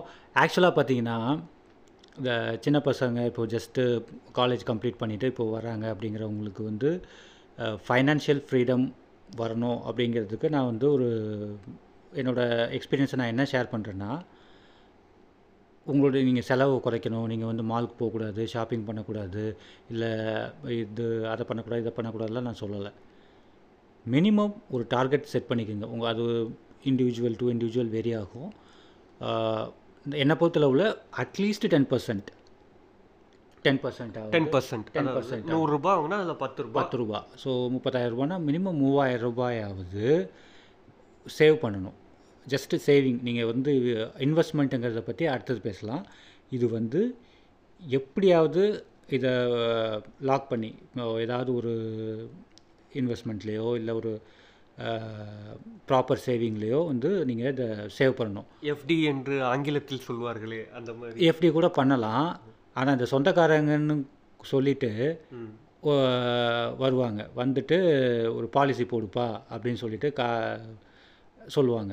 பையன் நல்லதுக்கு தானப்பா சொல்கிறேன் சொல்கிறேன் அப்படின்னு சொல்லிட்டு இல்லை பேங்க் பேங்க் மேனேஜர்ஸு இவங்கெல்லாம் என்ன பண்ணுவாங்கன்னா லாக் பண்ணி விட்ருவாங்க அந்த மூவாயிரம் ரூபாய் இருக்கிறது வந்து அவங்களுக்கு பிடிக்காது. ஸோ அதை என்ன பண்ணிடுவாங்க? லாங் டேர்மில் ஒரு ஐம்பது அறுபது வருஷத்துக்கு லாக் அதாவது அவங்க எப்படி வருவாங்கன்னா நான் எக்ஸாம்பிள் ஃபார் எக்ஸாம்பிள் சொல்கிறேன் பாருங்க. பையன் பையன் வந்துட்டானா? இப்போ எங்க டிசிஸ் டிசிஸில் வேலை பார்க்குறானா? Okay okay okay. நான் வந்துட்டேன்னா ஞாயிற்றுக்கிழமை நான் வரேன். மத்தியானம் ஒரு மூணு மணிக்கா வரேன்னு சொல்லிட்டு வருவானுங்க. வந்துட்டு ஒரு ஒரு ஒரு பிரிண்டட் எக்ஸல் ஷீட்டோட கையில் வருவாங்க. சும்மாலாம் வர மாட்டாங்க சாப்பிட்டு சாவகவா சாவகாசமாக நம்ம உட்காந்துட்டு இருக்க நேரத்தில் கையில் ஒரு பேப்பரோட வந்து அந்த சேவிங்ஸை பற்றி அப்படி கதை கதையாக எனக்கெல்லாம் அது நடந்திருக்கு. ஒரு நிமிஷம். அதுக்கு பேர் சேவிங்ஸ் கிடையாது. ஸ்கேம் அது ஸ்கேமா ஸ்கேம் லைஃப் இன்சூரன்ஸுன்றாங்க அது ஒரு ஒரு வந்து ரெக்கக்னைஸ்டு ஏஜென்ட்ஸ் ஏஜென்ட்டுன்றாங்க ஒரு கவர்மெண்ட்டோட கண்ட்ரோலில் தானே இதெல்லாம் இருக்குது இதை எப்படி நீங்கள் ஸ்கேம்னு சொல்கிறீங்க அது இல்லை. நான் வந்து எல்லா ஸ்கீமையும் சொல்ல மாட்டேன். உங்களுக்கு எது தேவை அப்படிங்கிறத நீங்கள் முடிவு பண்ணணும். ஓ ஆக்சுவலாக ஓவராலாக அது வந்து ஓகே தான். சில பேருக்கு அது ஃபைன் என்னை பொறுத்தளவில் எப்படின்னா சேவிங்ஸையும் இன்சூரன்ஸையும் வந்து கம்பைன் பண்ணுறாங்கன்னா நம்ம வந்து கொஞ்சம் யோசிக்கணும். நமக்கு அது ரியலி கரெக்டான ரிட்டர்ன்ஸ் கொடுக்குறாங்க கொடுக்குமா இல்லையா நம்மளோட தேவை என்ன அப்படிங்கிறத இது ப இது பண்ணணும். ஒரு நம்ம திங்க் பண்ணிவிட்டு அதுக்கப்புறமா டிசைட் பண்ணணும். ஓகே நம்ம டீட்டெயிலாக பேசுவோம். இந்த சின்ன பசங்களுக்கு சொல்கிறது ஃபஸ்ட்டு சேவிங்ஸு அது இல்லை இல்லை ஓகே இப்போவே கூட சொல்லிடலாம். நீங்கள் இப்போ பேசும்போது என்ன சொன்னீங்கன்னா இன்சூரன்ஸ் வேறு லைஃப் இன்சூரன்ஸோட பாலிசிஸில் வந்து ரிட்டர்ன்ஸ் வர்றது வேற இன்சூர் பண்ணுறது வேற அப்படின்னீங்க. இது கொஞ்சம் தெளிவாக இன்சூரன்ஸ் பற்றி கொஞ்சம் தெளிவாக சொல்கிறீங்களா ஓகே ஆக்சுவலாக இந்த என்டவுமெண்ட் பிளான்ஸ் அந்த மாதிரி சொல்கிறாங்க அப்படின்னா என்னென்னா நீங்கள் வந்து மாதம் மாதம் இந்த மாதிரி ஒரு சேவ் பண்ணீங்க அப்படின்னா ஒரு மினிமம் ரேட் ஆஃப் இன்ட்ரெஸ்ட்டில் ஒரு தேர்ட்டி இயர்ஸ் ஃபார்ட்டி இயர்ஸ் முடிஞ்சதுக்கப்புறம் உங்களுக்கு ஒரு அமௌண்ட்டு கிடைக்கும். ஸோ இதுக்கு நீங்கள் வந்து ஒரு வருஷத்துக்கு உங்களுக்கு எவ்வளோ ரிட்டர்ன் வருது அப்படின்னு பார்த்தீங்கன்னா ரெண்டு பர்சன்ட்டு மூணு பர்சன்ட்டு மேக்ஸிமம் நாலு பர்சன்ட் இன்ட்ரெஸ்ட் இருக்கும். நாலு. மேக்ஸிமமாகவே நாலு தான். நாலு பர்சன்ட் தான் இன்ஃப்ளேஷன் நமக்கு வந்து ஏழு புள்ளி அஞ்சுக்கு போய்கிட்டு இருக்கு. இருக்குது அப்படின்னா என்னன்னா உங்கள் காசை இன்ஃப்ளேஷனை விட கம்மியாக தான் உங்களுக்கு கிடைக்குது. அதாவது வட்டி வந்து ரொம்ப கம்மியாக கிடை கிடை கிடை- கிடைக்குது. உங்களுக்கு சேவ் பண்ணால் உங்களுக்கு அதிகமான அமௌண்ட் வரணும். உங்கள் மணியை ஊரில் ஊரில் இருக்கிற தண்டல்காரன்ட்ட கொடுத்தா கூட பத்து பர்சன்டேஜ் போட்டு நம்மகிட்ட ரிட்டர்ன் கொடுப்பான் தருவாங்க. ஸோ அது இன்வெஸ்ட்மெண்ட்டுன்னு பார்க்குறப்போ அதுக்கு நிறைய விஷயத்த இல்லை நிறைய க்ரைட்டீரியா நீங்கள் செக் பண்ணணும். எனி இன்வெஸ்ட்மெண்ட்டை வந்து நீங்கள் டிசைட் பண்ணுறதுக்கு முன்னாடி மூணு விஷயத்த பார்க்கணும். மூணு விஷயமா? ஓகே என்னென்னா ஃபஸ்ட்டு வந்து லிக்விடிட்டி லிக்விடிட்டி அப்படின்னா நான் வந்து கிரேசி மோகன் ஸ்டைலில் சொல்லணும்னா தண்ணீர் தன்மை. ஓகே ஐயோ. ஓகே லிக்விடிட்டினா என்னன்னு சொல்லு. லிக்விடிட்டின்னா என்னென்னா நீங்கள் எனி டைம் அந்த பணத்தை வந்து எடுக்கணும். ஸோ அதுக்கு பேர் தான் லிக்விடிட்டி ஓ டக்குன்னு எடுக்கிற மாதிரி. எடுக்கிற மாதிரி இருக்கணும் லிக்விடிட்டி ஓகே செகண்ட் என்னென்னா செக்யூரிட்டி செக் நம்ம ஃபஸ்ட்டு பேசணுமே அந்த செக்யூரிட்டியா அந்த செக்யூரிட்டி இல்லை. பணத்துக்கான பாதுகாப்பு. Okay okay. பாதுகாப்பு. மூணாவது என்னென்னா கையில் இருக்கே தங்கம். ரிட்டன். இந்த உங்கள் பணத்துக்கான வர்ற ரிட்டன். இந்த மூணையும் செக் பண்ணணும். இந்த மூணுத்தோட பேலன்ஸ். நீங்கள் கொஞ்சம் ஏர்லி ஏஜாக இருந்துச்சு இருந்தீங்க அப்படின்னா இந்த லிக்விடிட்டியை வந்து கொஞ்சம் காம்ப்ரமைஸ் பண்ணிக்கலாம். உங்களோட ஃபினான்ஷியல் நீட்ஸ் வந்து கொஞ்சம் கம்மியாக இருக்கும். பேச்சுலராக இருக்கும்போது. உங்கள் லாங் உங்களுக்கு டைம் இருக்குது லைஃப் டைம் இருக்குது ஸோ வயசு வயசு இருக்கு வாலிபம் இருக்கு. கரெக்டு ஸோ அந்த மாதிரி கொஞ்சம் சேவ் பண்ணி வச்சுட்டு ரிட்டர்ன்ஸை நீங்கள் கான்சென்ட்ரேட் பண்ணலாம். அதாவது அதாவது உடனே தேவையில்லைன்னு தெரியல ஒரு அஞ்சு வருஷம் பத்து வருஷம் கழிச்சு கூட நான் அதை எடுத்துக்கலான்ற அளவுக்கு யோசிச்சா பரவாயில்ல. போஸ்ட் ரிட்டையர்மெண்ட் பார்த்தீங்கன்னா அவங்களுக்கு அதுக்கெல்லாம் டைம் கிடையாது. ஸோ இவனுங்களா டூ கே கிட்டலாம் இவனுங்களாம் தாங்குவான் இவனு இவனுங்களாம் ஐம்பதை தாண்டுவானுங்களானே எனக்கு தெரியல. அது வேற விஷயம். அது நல்லா தான் இருப்பாங்க. ஏன்னா இப்போ இருக்கிற ஒரு மெடிக்கல் இதில் எங்க மூக்குல வச்சு உரியிறானுங்க அஹ், குடிக்கிறானுங்க இங்க சரி ஓகே. அது எல்லா காலத்துலயும் இருக்கானுங்க. நீங்கள் உங்களுக்கு வயசாயிட்டே போகுதுங்கிறது நல்லாவே நல்லாவே தெரியுது. இந்த டூ கே ஒரு ஒரு ஒரு வழி பண்றேன் நான். ஓகே. ஓகே நம்ம டாபிக் வருவோம். ஸோ இந்த மூணுத்தையுமே நீங்கள் செக் பண்ணணும். இந்த இன்சூரன்ஸுங்கிறப்போ வரும்போது இந்த ரிட்டர்ன் ரொம்ப கம்மியாக இருக்குது செக்யூரிட்டி வேணால் இருக்குது ஏன்னா இது எல்லாமே பார்த்திங்கன்னா ஒரு ஒரு ஆர்பிஐக்கு கீழே வர்றது இல்லை செபிக்கு கீழே வர்ற ஒரு இன்ஸ்டிடியூஷன்ஸ் கண்டிப்பாக அவங்க ஏமாற்ற மாட்டானுங்க. அப்படின்னு நம்ப நம்புகிறேன் ஸோ இந்த மாதிரி இருக்குன்னு வச்சுக்கோங்களேன். அதுக்கப்புறம் ரிட்டர்ன்ஸ்னு பார்த்தீங்கன்னா ரொம்ப ரொம்ப கம்மி. நீங்கள் உங்களை இவ்வளோ டைம் உங்களுடைய மன மணியை வந்து அவங்க யூஸ் பண்ணிக்கிறாங்க. பட் உங்களுக்கு கொடுக்குற இன்ட்ரெஸ்ட் வந்து ரொம்ப ரொம்ப கம்மியாக இருக்குது ஸோ அப்படி இருக்கிறப்போ அந்த ஏஜென்ட்டுக்கு வந்து நிறைய கமிஷன் கிடைக்கும். இந்த மாதிரி உங்கள் பிளானில் வந்து உங்களை லாக் பண்ணியாச்சு அப்படின்னா நீங்கள் ஒரு அஞ்சு பத்து வருஷம் கட்டுவீங்க. ஐயோ இவ்வளோ வருஷமாக நம்ம கட்டிட்டோமே இதை கட்டி கண்டினியூ பண்ணணும்னு சொல்லிட்டு மீதி இருக்கிற அமௌண்ட்டெல்லாம் வந்து நீங்கள் லைஃப் டைம் வந்து நீங்கள் கட்டிடுவீங்க. ஸோ இதுதான் அவங்களோட பிளான் ஓகே ஓகே எனக்கு இப்போ புரியுது. அதாவது முதல்ல பர்சன்டேஜஸை பார்க்கணும் நம்ம. கம்பேர் பண்ணணும். முதல்ல ஸ்டடி பண்ணி நான் சொன்ன மாதிரி இந்த மூணு பாயிண்ட்டை நீங்கள் வெறும் அந்த எக்ஸல் சீட்டை ஒரு இதை பண்ணாமல் இது ஒரு ப- நம்ம எவ்வளோ கட்டுறோம் இது லாங் டேர்மில் எவ்வளோ வருது காம்பவுண்ட் இன்ட்ர இன்ட்ரெஸ்ட்டை போட்டு இது இதுக்கான ரிட்டர்ன் எவ்வளோ பர்சன்டேஜ் மேக்ஸில் படிச்சிருப்பீங்க பார்த்தீங்களா மேக்ஸ்லாம் நீங்கள் அந்த லெவல் கூட நீங்கள் போக வேண்டாம். உங்களுக்கு அந்த காம்பவுண்ட் இன்ட்ரெஸ்ட் ஃபார்முலா இதெல்லாம் தெரிஞ்சு தெரியணும்னு கூட வேண்டாம். நீங்கள் கூகுள் ஓப்பன் பண்ணீங்க ஃபார்முலா வரும். டோட்டல் அமௌண்ட் எவ்வளவு? ஒவ்வொரு நீங்கள் டோட்டலாக எவ்வளோ கட்டுறீங்க? பி ஈக்குவல் டு ஐஎன்ஆர் இல்லை இல்லை. ஜீனியஸ்னு பேரை வச்சுக்கிட்டு I equal to PNR by hundred Santiago எங்கேயோ போயிட்டடா நீ. ஓகே. சாரி. இப்போ ஒரே இந்த மாதிரி கால்குலேஷனுக்குலாம் கூகுளையும் நிறைய கால்குலேட்டரையும் யூஸ் பண்ணுறதுனால இதெல்லாம் மறந்துடுச்சு. ஸோ இது இந்த மாதிரி ஃபார்முலா போட்டு குயிக்காக பார்த்தீங்கன்னா ஒரு வருஷத்துக்கு எவ்வளோ இன்ட்ரெஸ்ட் வருது? இல்லைன்னா அவனே அவனே கிளியராக போட்டிருப்பான். எவ்வளோ இன்ட்ரெஸ்ட்டுங்கிறது நீங்கள் படித்து பார்த்தீங்கன்னா அந்த பிளானை படித்து பார்த்தீங்கன்னா சொல்லுவாங்க. இன்னொரு கோல்டன் ரூல் என்னென்னா இந்த ஃபைனான்ஷியல் இன்ஸ்டிடியூட்ஸ் சொல்கிறாங்கல்ல லைக் பேங்க்ஸு இந்த ஏஜென்ட்டு இவனுங்கெல்லாம் ஏதாவது ஒரு பிளான் சொன்னாங்கன்னா கண்டிப்பாக அதை எடுக்காதீங்க. ஆ ஓகே. அதாவது விற்காததை தான் அவன் எடுத்துகிட்டு வந்து விக் விற்கிறதுக்கு ட்ரை பண்ணுவான். அதுவே பேசிக் கான்செப்ட் இப்போ நீங்கள் வந்து இதில் வந்து கூவி கூவி உங்களை விற்கிறான் கிரெடிட் கார்டு வாங்கிக்க வாங்கிக்கோ அப்படின்னா உங்களுக்கு என்ன உங்களுக்கு உங்களை கடன் என்ன சொல்கிறது நீங்கள் நல்லா இருக்கணும் அப்படின்னு நினச்சிட்டு அவன் வைக்கிறான். அவன் உங்களை உங்கள் தலையில் தான் கட்டுறான். கடன் வாங்க சொல்லி அதாவது கோ அது என்ன சொல்ற வர்றாருன்னா கோயிலுக்கு முன்னாடி மல்லிகைப்பூ இருக்குது. அவன் கூவி கூவிலாம் விற்க மாட்டான். நம்ம போவோம் வாங்கிப்போம் அவ்வளோதான் விற்காத ஒரு பொருளை தான் அங்கே நின்றுக்கிட்டு வாங்கு வாங்கு வாங்குன்னு நம்மளை கம்பல் பண்ணுவாங்க. எனக்கு புரியுது அது. அதாவது பேசிக்காக அந்த ஸ்ட்ரக்சரை படித்து பார்த்துட்டு அந்த பர்சன்டேஜை நோட் பண்ணிவிட்டு நம்ம வந்து அந்த ஸ்கீமை எடுக்கிறதா வேண்டாமான்றதை பார்க்கணும். ஆனால் நான் இன்னொன்று சொல்கிறேன் நீ ஒன்றுமே பண்ணாமல் இருக்கிறதுக்கு இதை பண்ணலாம். தப்பு கிடையாது. நீ குடிச்சிட்டு காசெல்லாம் காலி பண்ணுவேன் அப்படின்னு நீ சொல்லுவ அப்படின்னா டுக்காட்டி வாங்கி ஒரு மூணு மாதத்தில் நான் அடு அடுத்த பைக்கை அப்கிரேட் பண்ணுவேன். ஐஃபோன் வாங்கிக்கிட்டே இருப்பேன் அப்படின்னு நீ சொல்லுவேன்னா நீ இந்த கருமத்திலேயாவது போடுன்னு என் பர்சனல் ஓகே அது ஓகே தான். அது கரெக்டு தான். அதாவது குப்பையில போடுறதுக்கு இதுல போட்டாட்ட அப்படின்றாரு அவரு. அந்த மாதிரி ஆமாம் அது மாதிரி. சொல்கிறேன் ஓகே. இது வந்து ஒரு ஃபர்ஸ்ட் மந்த் எடுக்கிறவனுக்கு இது பண்ணுவீங்க.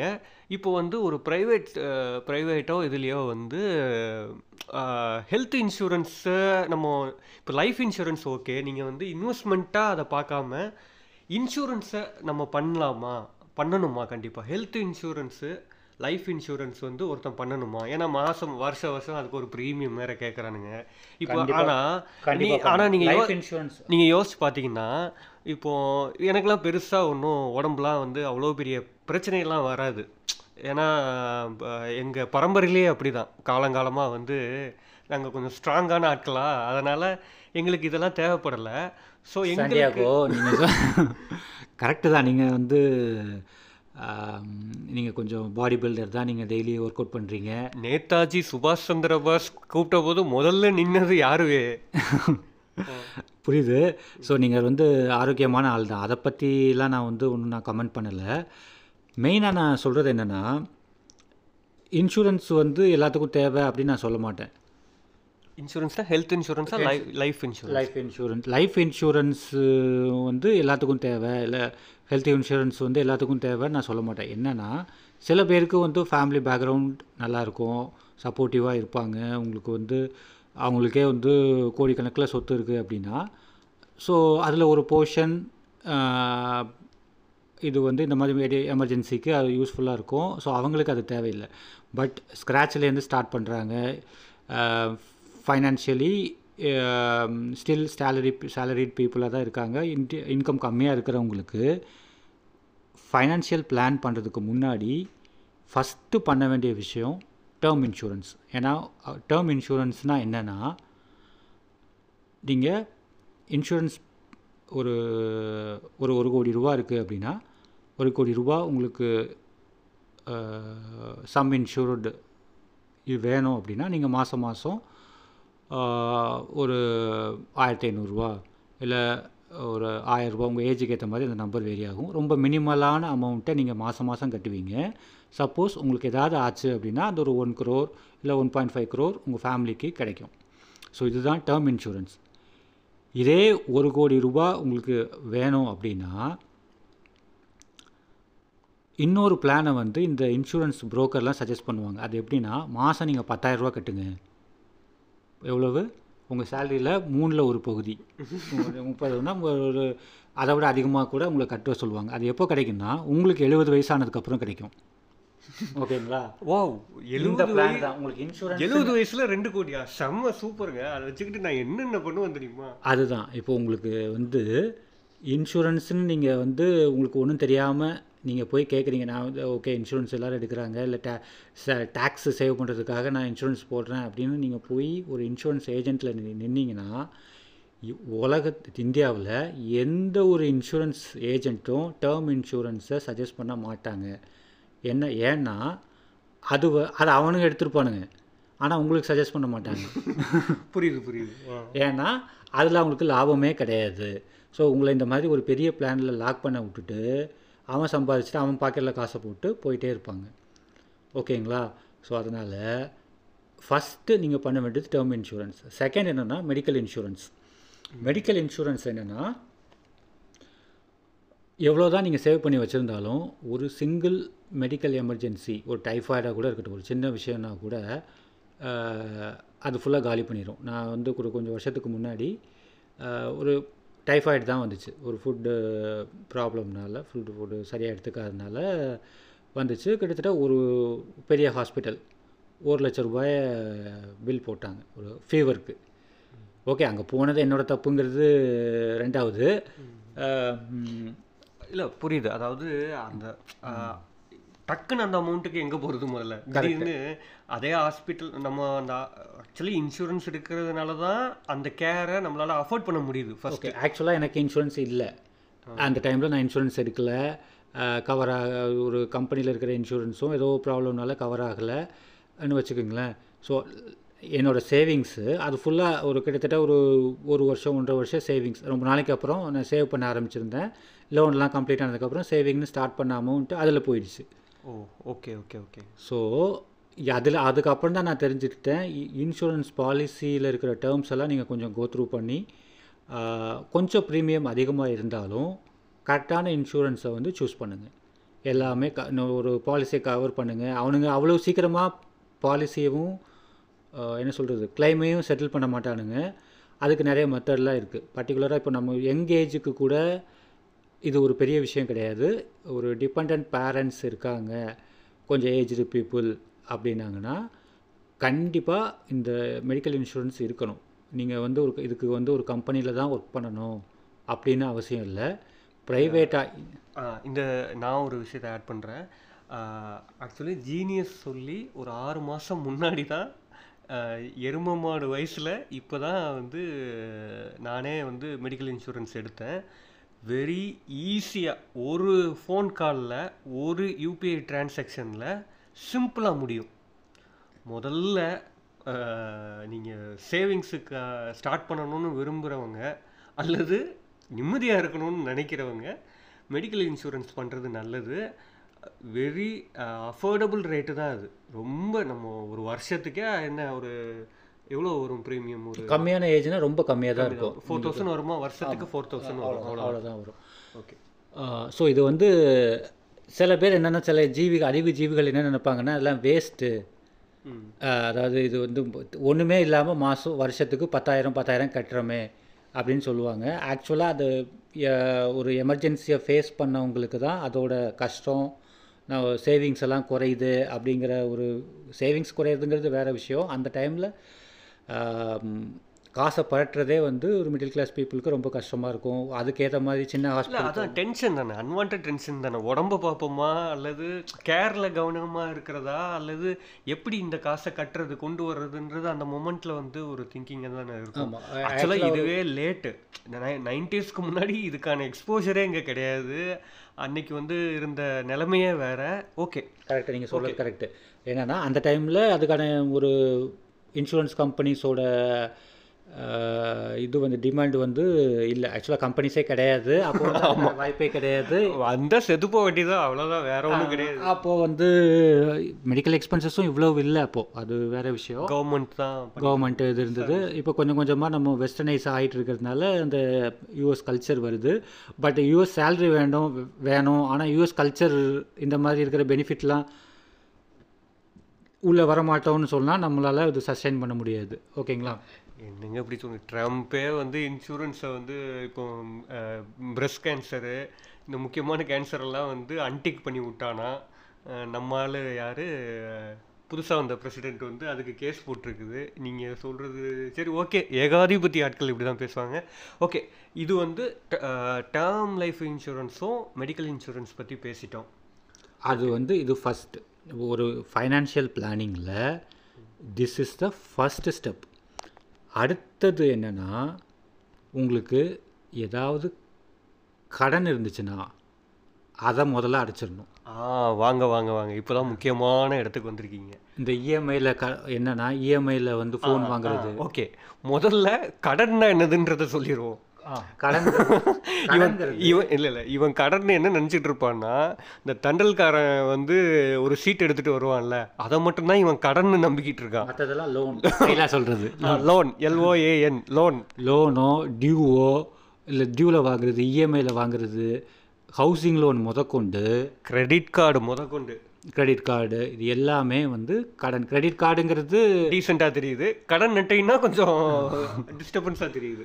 கரெக்ட் ஸோ எந்த ஃபார்ம்லேயும் கடன்கிறது இருக்கக்கூடாது. அதுதான் வந்து ஒரு டிசிப்ளின்டான இன்வெஸ்டர் இன்வெஸ்டர் அதாவது கொஞ்சம் புத்திசாலித்தனமாக இருக்கிறவன் இதை தான் பண்ணுவான். நான் செலவு பண்ண மாட்டேன்னு சொல்ல சொல்லலை. கடன் வாங்கி செலவு பண்ணுறது தான் தப்பு. என்னவன் நீங்கள் வந்து அந்த லெவலுக்கு வந்துட்டு எந்த லெவல் என்ன வேணாலும் செலவு பண்ணுங்கள் அதை பற்றி தப்பு கிடையாது. ஃபஸ்ட் ஆனால் இந்த லோனுங்கிற ஒரு விஷயம் இருக்கக்கூடாது. அதுதான் ஃபஸ்ட் ஓகே எந்த நிலையிலையும் நம்மளோட அஃபோர்டபிலிட்டி தாண்டி நம்ம செலவழிக்குன்ற ஒரு எண்ணமே வரக்கூடாதுன்னு தான் நான் நினைக்கிறேன். அதாவது இன்வெஸ்டிங்காக இப்போ ஒரு தொழில் ஆரம்பிக்க போகிறோம் அந்த டைமில் ஒரு லோன் எடுத்துக்கலான்றது அது ஒரு வேற ஒரு பாயிண்ட் ஆஃப் வியூ திரும்ப இப்போ வந்து ஒரு வீடுங்கிறது எசென்ஷியல் இப்போ ஒரு ஹவுசிங் லோன் வேணுமா வேண்டாமா அப்படிங்கிறது அவங்களோட பர்சனல் சாய்ஸு அது எனக்கு மாறுபட்ட வியூ இருக்குது ஃபஸ்ட்டு சொன்னீங்க பிஸ்னஸ் பண்ணுறதுக்கு லோன் வாங்கி பண்ணலாம் அப்படின்னு சொல்லி சொன்னீங்க. என்னுடைய குருஜி ஆனந்த் ஸ்ரீனிவாசன் சார் என்ன சொல்கிறாருன்னா கடன் வாங்கி பிஸ்னஸ் பண்ணவங்க கூட போண்டி ஆகிறதுக்கு நிறைய வாய்ப்பு இருக்குது அவர் அவருக்கு அவரோட ஸ்பீச் நிறைய கேட்டு கேட்டு அதோட டேம் டேர்ம்ஸ்லாம் என்னங்க என்னங்க இப்படி சொல்கிறீங்க அவன் அம்பானி அதானி மல்லையாலாம் அவ்வளோ கடனை வாங்கி வச்சுக்கிட்டு அவன் சாட்டி ஜாலியாக இருக்கான். நான் வாங்குகிற பத்து லட்சத்துலையே வந்து ஒரு இப்போ ஒரு பொட்டி கடை வைக்க போகிறேன் ஒரு ஒரு ஒரு சின்ன ஒரு சூப்பர் மார்க்கெட் வைக்க போகிறேன் அந்த முழு காசையும் நான் எனக்கு இன்வெஸ்ட்மெண்ட் இல்லையே நான் எப்படி அதை எடுத்து பண்ணுறது அவரோட சொத்து மதிப்பு எத்தனை? பல லட்சம் கோடி. ஓகே யாரோடது? அதானி அம்பானி வந்து அம்பா அதானி எடுத்துக்கிட்டிங்கன்னா ஹண்ட்ரட் பில்லியன் டாலர்ஸுக்கு மேலே. ஓகே. ஓகேங்களா? அதில் வந்து கிட்டத்தட்ட பல எத்தனை லட்சம் கோடி வரும்? இல்லை ஓகே ஓகே. ஒரு ஹண்ட்ரட் பில்லியன்னு வச்சுக்கோங்களேன். ஒரு பில்லியனுங்கிறது எட்டாயிரம் பத்தாயிரம் கோடி. இன்னும் வச்சுக்கோங்க ஹண்ட்ரட் பில்லியனுங்கிறது ஒரு லட்சம் கோடி. கிட்டத்தட்ட ஒரு நான் அப்ராக்சிமேட்டாக சொல்கிறேன் ஒரு ஒரு லட்சம் கோடி இருக்கிறவன் அவனுக்கு ஒரு பத்தாயிரம் கோடி இன்வெஸ்ட் பண்ணி ஒரு ஒரு ப்ராஜெக்டில் லாஸ் ஆனாலும் அவன் அஃபோர்டபுள் இல்லை ஒரு லட்சம் கோடியும் உள்ளே போ போனால் இப்போ அனில் அம்பானி மாதிரி ஃபுல்லாக லாஸில் போனால் பேங்க்ரப்ட் ஆனால் கூட அவன் யூஎஸில் போய் யூகேல போய் ஜாலியாக செட்டில் ஆயிடுவான் யார்? நம்ம மலையா மாதிரி செட்டில் ஆகி ஒரு பக்கம் இந்த பக்கம் ரெண்டு அந்த பக்கம் ரெண்டுன்னு ஜாலியாக அவன் சுற்றிட்டு இருப்பான். நம்மளால் முடியுமா? நமக்கு ஒரு மாதம் சம்பளம் வரலன்னா நம்மளுடைய க சம்பளம் வரலனா இல்ல. ரெண்டு நாள் லேட்டா Late ஆச்சுன்னா, லேட்டா லேட் போட்டாலே ஆச்சுன்னா நம்மளோட கதி வந்து இப்போ அதோ கதி தான் ஸோ நெட்ஃப்ளிக்ஸ் காசு கேட்குறான் டக்குன்னு அந்த ரெண்டு நாள் லேட் ஆயிடுச்சுனாலே சப்ஸ்கிரைப் பண்ணுங்க அப்படின்னு டிவியில் வந்துடுது அதுவே நமக்கு டிப்ரெஷனுக்கு கொண்டு போய் விட்டுறது அஹ் என்ன பண்ணுறதுன்னு தெரியல. சரி ஓகே கம்மிங் டு நான் என்ன சொல்கிறேன்னா லோன் வந்து எடுக்கக்கூடாது லோன் எக்காரணத்தை கொண்டும் லோன் எடுக்கக்கூடாதுன்னு நீங்கள் சொல்கிறீங்க ஓகே இப்போது ஒரு இன்னவிட்டபிள் ஒரு சுச்சுவேஷன் வருது. தவிர்க்க முடியாத ஒரு சுச்சுவேஷனில் எல்லாருக்குமே லைஃப்ன்றது வந்து நிலையானது இல்லை தான் ஒரு ஒரு பாயிண்ட் ஆஃப் டைமில் ஒரு சின்ன ஒரு தேவைக்காக எல்- ஏன்னா எல்லாருமே இங்கே எம்ப்ளாய்டு கிடையாது. கரெக்ட் அன்ஆர்கனைஸ்டு செக்டார்ஸில் தான் பெரும்பான்மையான மக்கள் இருக்காங்க. இருக்கோம் இருக்காங்க. கரெக்ட் அந்த சுச்சுவேஷனில் ஒரு கேப் எல்லாருமே கேபிட்டல் வச்சுருந்தா இன்வெஸ்ட்மெண்ட்டுன்னு நம்ம ஒரு பேச்சே தேவையில்லை. கேபிட்டல் இல்லாமல் தான் கஷ்டமே படுறாங்க. ஸோ அந்த மாதிரியான ஒரு சுச்சுவேஷனில் ஒரு லோன்ங்கிறது தேவையாக தானே இருக்குது லோன் நம்ம யார்கிட்ட வாங்கணும்? கண்டிப்பாக வாங்கி ஆகணும்னு ஒரு சுச்சுவேஷன் இருக்குது அப்படின்னா எதுக்கு வாங்கணும் அப்படின்றத முதல்ல சொல்லி நம்ம எந்த சுச்சுவேஷனில் இந்த இந்த டாக் நம்ம எதை பற்றி பேசிகிட்டு இருக்கோம்னா சேலரிடு பீப்புளை மட்டும் தான் பேசிகிட்டு இருக்கோம். ஓகே ஓகே எனக்கு புரியுது நம்ம வந்து பிஸ்னஸ் பண்ணுறவங்க அவங்களுக்கான அட்வைஸ் வந்து வேற. அது வந்து ஜீனியஸ்க்கு தெரியாது என்பது குறிப்பிடத்தக்கதுங்களா இல்லை தெரியாதுங்கிறது கரெக்டு தான். அது ஆக்சுவலாக வேரி ஆகும். பிஸ்னஸ் ஐடியா வந்து ஓகே ஓகே. புரியுது புரியுது. நீ. ஈமு கோழி பிசினஸ் பண்றியா? ஆ, என்ன அல்லது? ஒரு ஒரு பஸ் ஸ்டாண்டு பக்கத்துல முக்கியமான ஏரியால ஒரு பெட்டி கடை அதுல, ஆ, ஒரு பெட்டி கடை வைக்கிறியா அப்படிங்கிறத பொறுத்து தான் அது இல்லை ஓகே ஒரு நல்லா ஓடுற பிஸ்னஸ் இருக்குன்னு வச்சுக்கோங்களேன். நல்லா ஓடுற பிஸ்னஸுக்கு உங்களுக்கு வந்து கேபிட்டல் தேவையில்லை. உங்களுக்கு ட்ரஸ்டின் பேர்லேயே வந்து நீங்கள் நல்லா தொழில் க பண்ணுறேன்னா ஆட்டோமேட்டிக்காக உங்களுக்கு சரக்கு வரும். பண்ணுவாங்க. அதை பற்றி நம்ம தனியா பேசுவோம். தனியாக பேசுவோம். Okay okay. எனக்கு எனக்கு புரியுது புரியுது டாபிக் வந்து சேமிப்பு பத்தி தான். சேமிப்பு இன்வெஸ்ட்மெண்ட்டை பற்றி பிஸ்னஸ் பத்தி தெரிஞ்சா நம்ம ஏன் உட்காந்து பாட்காஸ்ட் பண்ணிட்டு இருக்க போறோம்? இன்னத்துக்கு கோடிகள் எல்லாம் புரண்டுட்டு இருப்போம். சரி ஓகே. கரெக்டு இப்போ வந்து லோன் வந்து நீங்கள் எதுக்கு சேலரிடு பீப்புளுக்கு எதுக்கு லோன் ஃபஸ்ட்டு இப்போ எதுக்குன்னா கல்யாணத்துக்குன்னு தேவைப்படும் இல்லை தங்கச்சி கல்யாணம். ஆமாப்பா. கல்யாணத்துக்கு வேண்டாமா தங்கச்சிக்கு கல்யாணம் ஒரு இருபது ஒரு இருபது லட்சமாவது இருந்தா தானே ஜாம் ஜாம்னு பண்ண முடியும். அந்த இருபது லட்சத்தை நீங்கள் வந்து கோல்டுலேயோ இன்வெஸ்ட் இப்போ ஒரு ஒரு குடும்பம் ஒரு உங்கள் தங்கச்சியே நம்ம தங்கச்சியே வச்சுக்கோங்க. ஓகே. அவங்களுக்கு ஒரு இருபது லட்ச ரூபா செலவு பண்ணி கல்யாணம் பண்ணுறீங்க இன்றைக்கி தேதியில் வந்து ஊரில் சொல்கிற மாதிரி கல்யாணம் பண்ணணும். ஒரு பயங்கரமாக ஒரு நீங்கள் உங்களை அப்ரிஷியேட் பண்ணுற மாதிரி பண்ணணும் அப்படின்னா கண்ணு மேல கைய வச்சு சாரி மூக்கு மேல கைய வைக்கணும் வைக்கணும்னா ஒரு இருபது லட்சம் ஆகும்.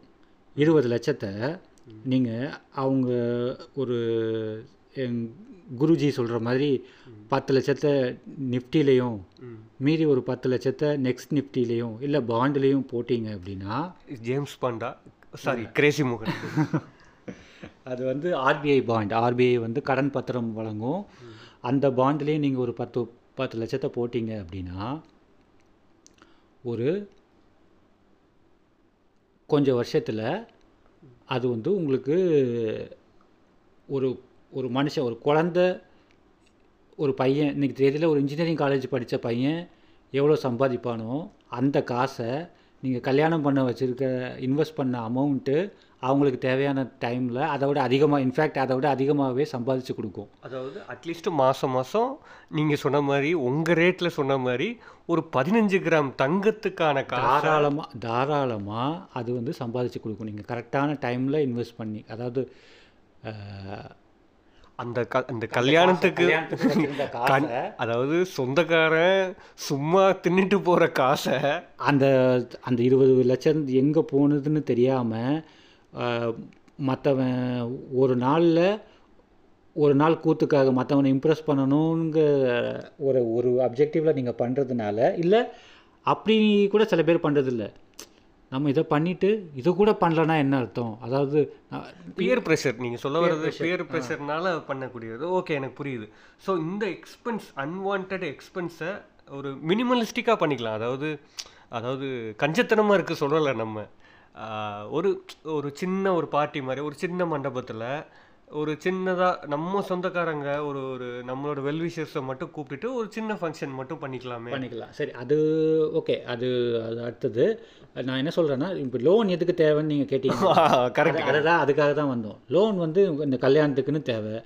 ஸோ இல்லை மெடிக்கல் எமர்ஜென்சிக்கு லோன் தேவை தான் லோனுங்கிறது அதுக்கு தான் அந்த இன்சூரன்ஸ் இருக்குது மெடிக்கல் இன்சூரன்ஸ் இதை தவிர ஒரு மனுஷனுக்கு எதுக்கு காசு தேவை? சொல்லுங்கள் இல்லை இப்போ ஒரு இப்போ எதுக்கு காசு தேவைன்னா ஆமாம் காசு தேவை. படிக்கிறதுக்கா? ஆ படிக்கிறதுக்கு ஆ கரெக்ட் எஜுகேஷன் எஜுகேஷன் லோன் வாங்கிக்கோங்க. இப்போ வீடு கட்டணும் அப்படின்னா? வீடு இப்போ தான் பாயிண்ட்டுக்கு வரீங்க. வீடு உங்களுக்கு எதுக்கு தேவை?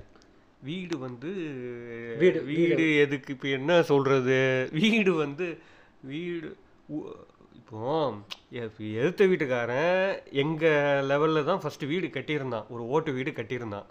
அதுக்கடுத்து ரெண்டு வருஷத்துக்கு முன்னாடி அவனே இடித்து கட்டிட்டான். அவன் பையன் எவ்வளோ வாங்குறான்? சிடிஎஸில் அவனோட சேலரி வந்து நைன் லேக்ஸ் பெர் ஆனம் வாங்குறான். நான் வந்து டுவெல் லேக்ஸ் பெர் ஆனம் வாங்குறேன். ஓகேவா? அவனே வீடு கட்டிட்டான். நான் வீடு கட்டாமல் இருக்கக்கூடாதா? அதனால் வீடு கட்டுறேன். கட்டு தாராளமாக கட்டு. வேண்டான்னு சொல்லலை. அது லோன் வாங்கி கட்டுறது தான் தப்பு. நான் என்ன சொல்கிறேன்னா எல்லா தேவை நான் இந்த இந்த பாட்காஸ்ட்டில் நான் திரும்ப திரும்ப சொல்கிறது என்னென்னா கஞ்சத்தனம் பண்ணுறது வேற பிளான் பண்ணுறது வேற.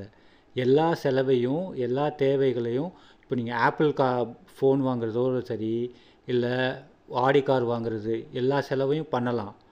அதுக்கு தேவையான இன்வெஸ்ட்மெண்ட்டை பண்ணிவிட்டு அதை பண்ணுனா அந்த பொருளோ இடமோ அந்த சொத்தோ உங்களுக்கு வந்து சஸ்டெயின் ஆகும். அதை கடன் வாங்கி பண்ணுறது தான் எனக்கு என்னை பொறுத்தளவில் தப்புன்னு நான் சொல்லுவேன். ஏன்னா அது வந்து நிரந்தரம் கிடையாது. நாளைக்கு வந்து வேறு ஏதாவது அன்சர்டனிட்டிஸ் வந்துச்சு அப்படின்னா அது உங்களுக்கு இருக்காது. ஃபார் எக்ஸாம்பிள் இப்போ நான் அந்த பசங்க எதுக்கு லோன் வாங்குறாங்கன்னு பார்த்தீங்கன்னா பேரண்ட்ஸோட பியர் ப்ரெஷர் பேரண்ட்ஸ் எப்படின்னா அந்த சொசைட்டினால் வர்ற ப்ரெஷர் ஸோ அதை மட்டும் கொஞ்சம் எக்ஸ்பிளைன் பண்ணி நீங்கள் புரிய வச்சு ஸோ இங்கேயுமே வந்து ஒரு ஒரு சைக்கலா ஒரு என்ன சொல்றது சைக்கலாஜிக்கல் பிரச்சனை தான் இங்கே மெயினாக இருக்குது இல்லையா? கரெக்ட் எக்கனாமிக்கு பேசிஸாக இருக்கிறதே வந்து இந்த கல்ச்சரலி நம்ம எப்படி பேக்கப் ஆகிருக்கோன்றது ஒரு முக்கியமான பாயிண்ட் நீங்கள் சொல்ல வர்றது இப்போ இதே இது அமெரிக்காவில் இப்படி நடக்காது? அமெரிக்காவில் ஒருத்த வந்து இப்படியெல்லாம் பேர் ப்ரெஷரா எழுத்த வீட்டுக்காரன் வீடு கட்டிட்டான்லாம் அவன் வாங்க போகிறது இல்லை. அங்கே வேற மாதிரியான ப்ரெஷர் பிரச்சனை இருக்குது ஓகே கரெக்ட் இப்போ நம்ம ஊர்லேயே பார்த்தீங்கன்னா லோன் வாங்குறத வந்து எல்லாரும் படித்த மக்கள் முதற்கொண்டு எல்லாரும் சொல்கிறது என்னென்னா ஹவுசிங் லோன் வாங்குறத அது ஒரு இன்வெஸ்ட்மெண்ட்டாக தான் பார்க்குறாங்க அஃப்கோர்ஸ் அது ஒரு இன்வெஸ்ட்மெண்ட்டு தான். நான் இல்லைன்னு சொல்லலை. பட் அந்த இன்வெஸ்ட்மெண்ட்டில் வர்ற ரிட்டர்னை வந்து நீங்கள் கால்குலேட் பண்ணணும். நீங்கள் கையில் காசு வச்சுக்கிட்டு அல்டிமேட்டாக பார்த்தா அது ஒரு ஸ்பெண்டு தானே. செலவு தானே அது. செலவு. ஆனால் அவங்க என்ன நினைக்கிறாங்கன்னா மண்ணில் போட்ட காசு வந்து வீண் போகாது. அது ஒரு அசெட்டு கோல்டு மாதிரி அது ஒரு asset okay okay okay okay. என்னதான் இருந்தாலும் உங்களுக்கு அந்த சொத்து இருக்க தானே செய்யுது. இப்போ வந்து இன்னைக்கு ஐம்பது லட்சம் கொடுத்து வாங்குறது ஃப்யூச்சரில் ரெண்டு கோடி ஆயிரும். ஒரு நாலு வருஷத்தில் ரெண்டு கோடி ஆயிரும். பாஸ்ட்டில் நடந்திருக்கு. அது எப்போ நடந்துச்சு? எதனால் நடந்ததுங்கிறத டைம் அண்ட் ஸ்பேஸ் வந்து ரொம்ப முக்கியம். முக்கியம். நீ வச்சிருக்கிற வீடு வந்து அஹ், பெசன்ட் நகர் பக்கமா அல்லது செங்கல்பட்டில் ஏரிக்கரையோரம் அது இருக்கா? அதாவது செங்கல்பட்டு ரயில்வே ஸ்டேஷன்ல இருந்து பத்து கிலோமீட்டர் தள்ளி இருக்கா? அப்படிங்கிறது அப்படிங்கிறது ஒன்று பாஸ்டில் பார்த்தீங்கன்னா இந்த ரியல் எஸ்டேட் பூம் வந்து ஒன்று வந்துச்சு. ரகுராம் ராஜன் ஒருத்தர் இருந்தார்ல பழைய ஆர்பிஐ கவர்னர் ஆமாம் ஆமாம் அவர் வந்து ஒரு பாலிசி கொண்டு வந்தார். என்னன்னா இன்கம் டேக்ஸில் வந்து கொஞ்சம் பெனிஃபிட் கொடுத்தோம் அப்படின்னா எல்லோரும் வீடு வாங்குவாங்க. ஸோ வீடு வாங்கினாங்கன்னா ஓவராலாக ரியல் எஸ்டேட் வந்து பூம் ஆகும் direct and indirect employment improve ஆகும். ஓவரால் எக்கனாமி இம்ப்ரூவ் ஆகும்னு சொல்லி அவர் பிளான் பண்ணார். அதே மாதிரி நடந்துச்சு. சேச்சுரேட் ஆயிடுச்சு இப்போது இப்போது கிட்டத்தட்ட ரெண்டாயிரத்தி பன்னெண்டுக்கு அப்புறம் ரியல் எஸ்டேட் வந்து ஒரு டெட் இன்வெஸ்ட்மெண்ட் அன்னைக்கு கடன் வாங்கி யாராவது வீடு கட்டியிருந்தாங்க அப்படின்னா வட்டியும் கட்டி அந்த சொத்தும் அப்ரிஷியேட் ஆகாமல் பத்து வருஷமாக டெட் அசட்டாக தான் இருக்குது அதைத்தான் நம்ம டெல்லி கணேஷும் பிக் பாஸ் ஆர்த்தியும் ஒவ்வொரு டிவியும் காலங்காத்தால் அந்த ரியல் எஸ்டேட் சேனலில் வெயிலில் சோஃபா போட்டு எனக்கு டெல்லி கணேஷை ஏன் ஏன் இப்படி கஷ்டப்படுத்துறீங்க? வெயிலில் எவனா சோஃபா போட்டு உட்காந்துருப்பானா கையில் ஒரு கிளாஸ் ஜூஸை வச்சுக்கிட்டு. ஐயோ அவங்க படுத்துகிற பாடு. அதான் சொல்கிறேன் ஸோ அந்த மாதிரி ரியல் எஸ்டேட்டில் நம்பி ஏமாறுற மக்கள் நிறைய பேர். அதை ஒரு சேஃப் இன்வெஸ்ட்மெண்ட்டுன்னு சொல்கிறது வந்து ரொம்ப தப்பு.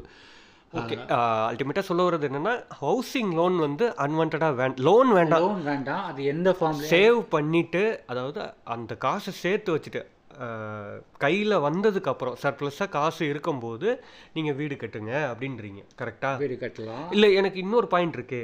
இப்போ நான் வந்து ரெண்ட் கொடுத்துக்கிட்டு இருக்கேன்.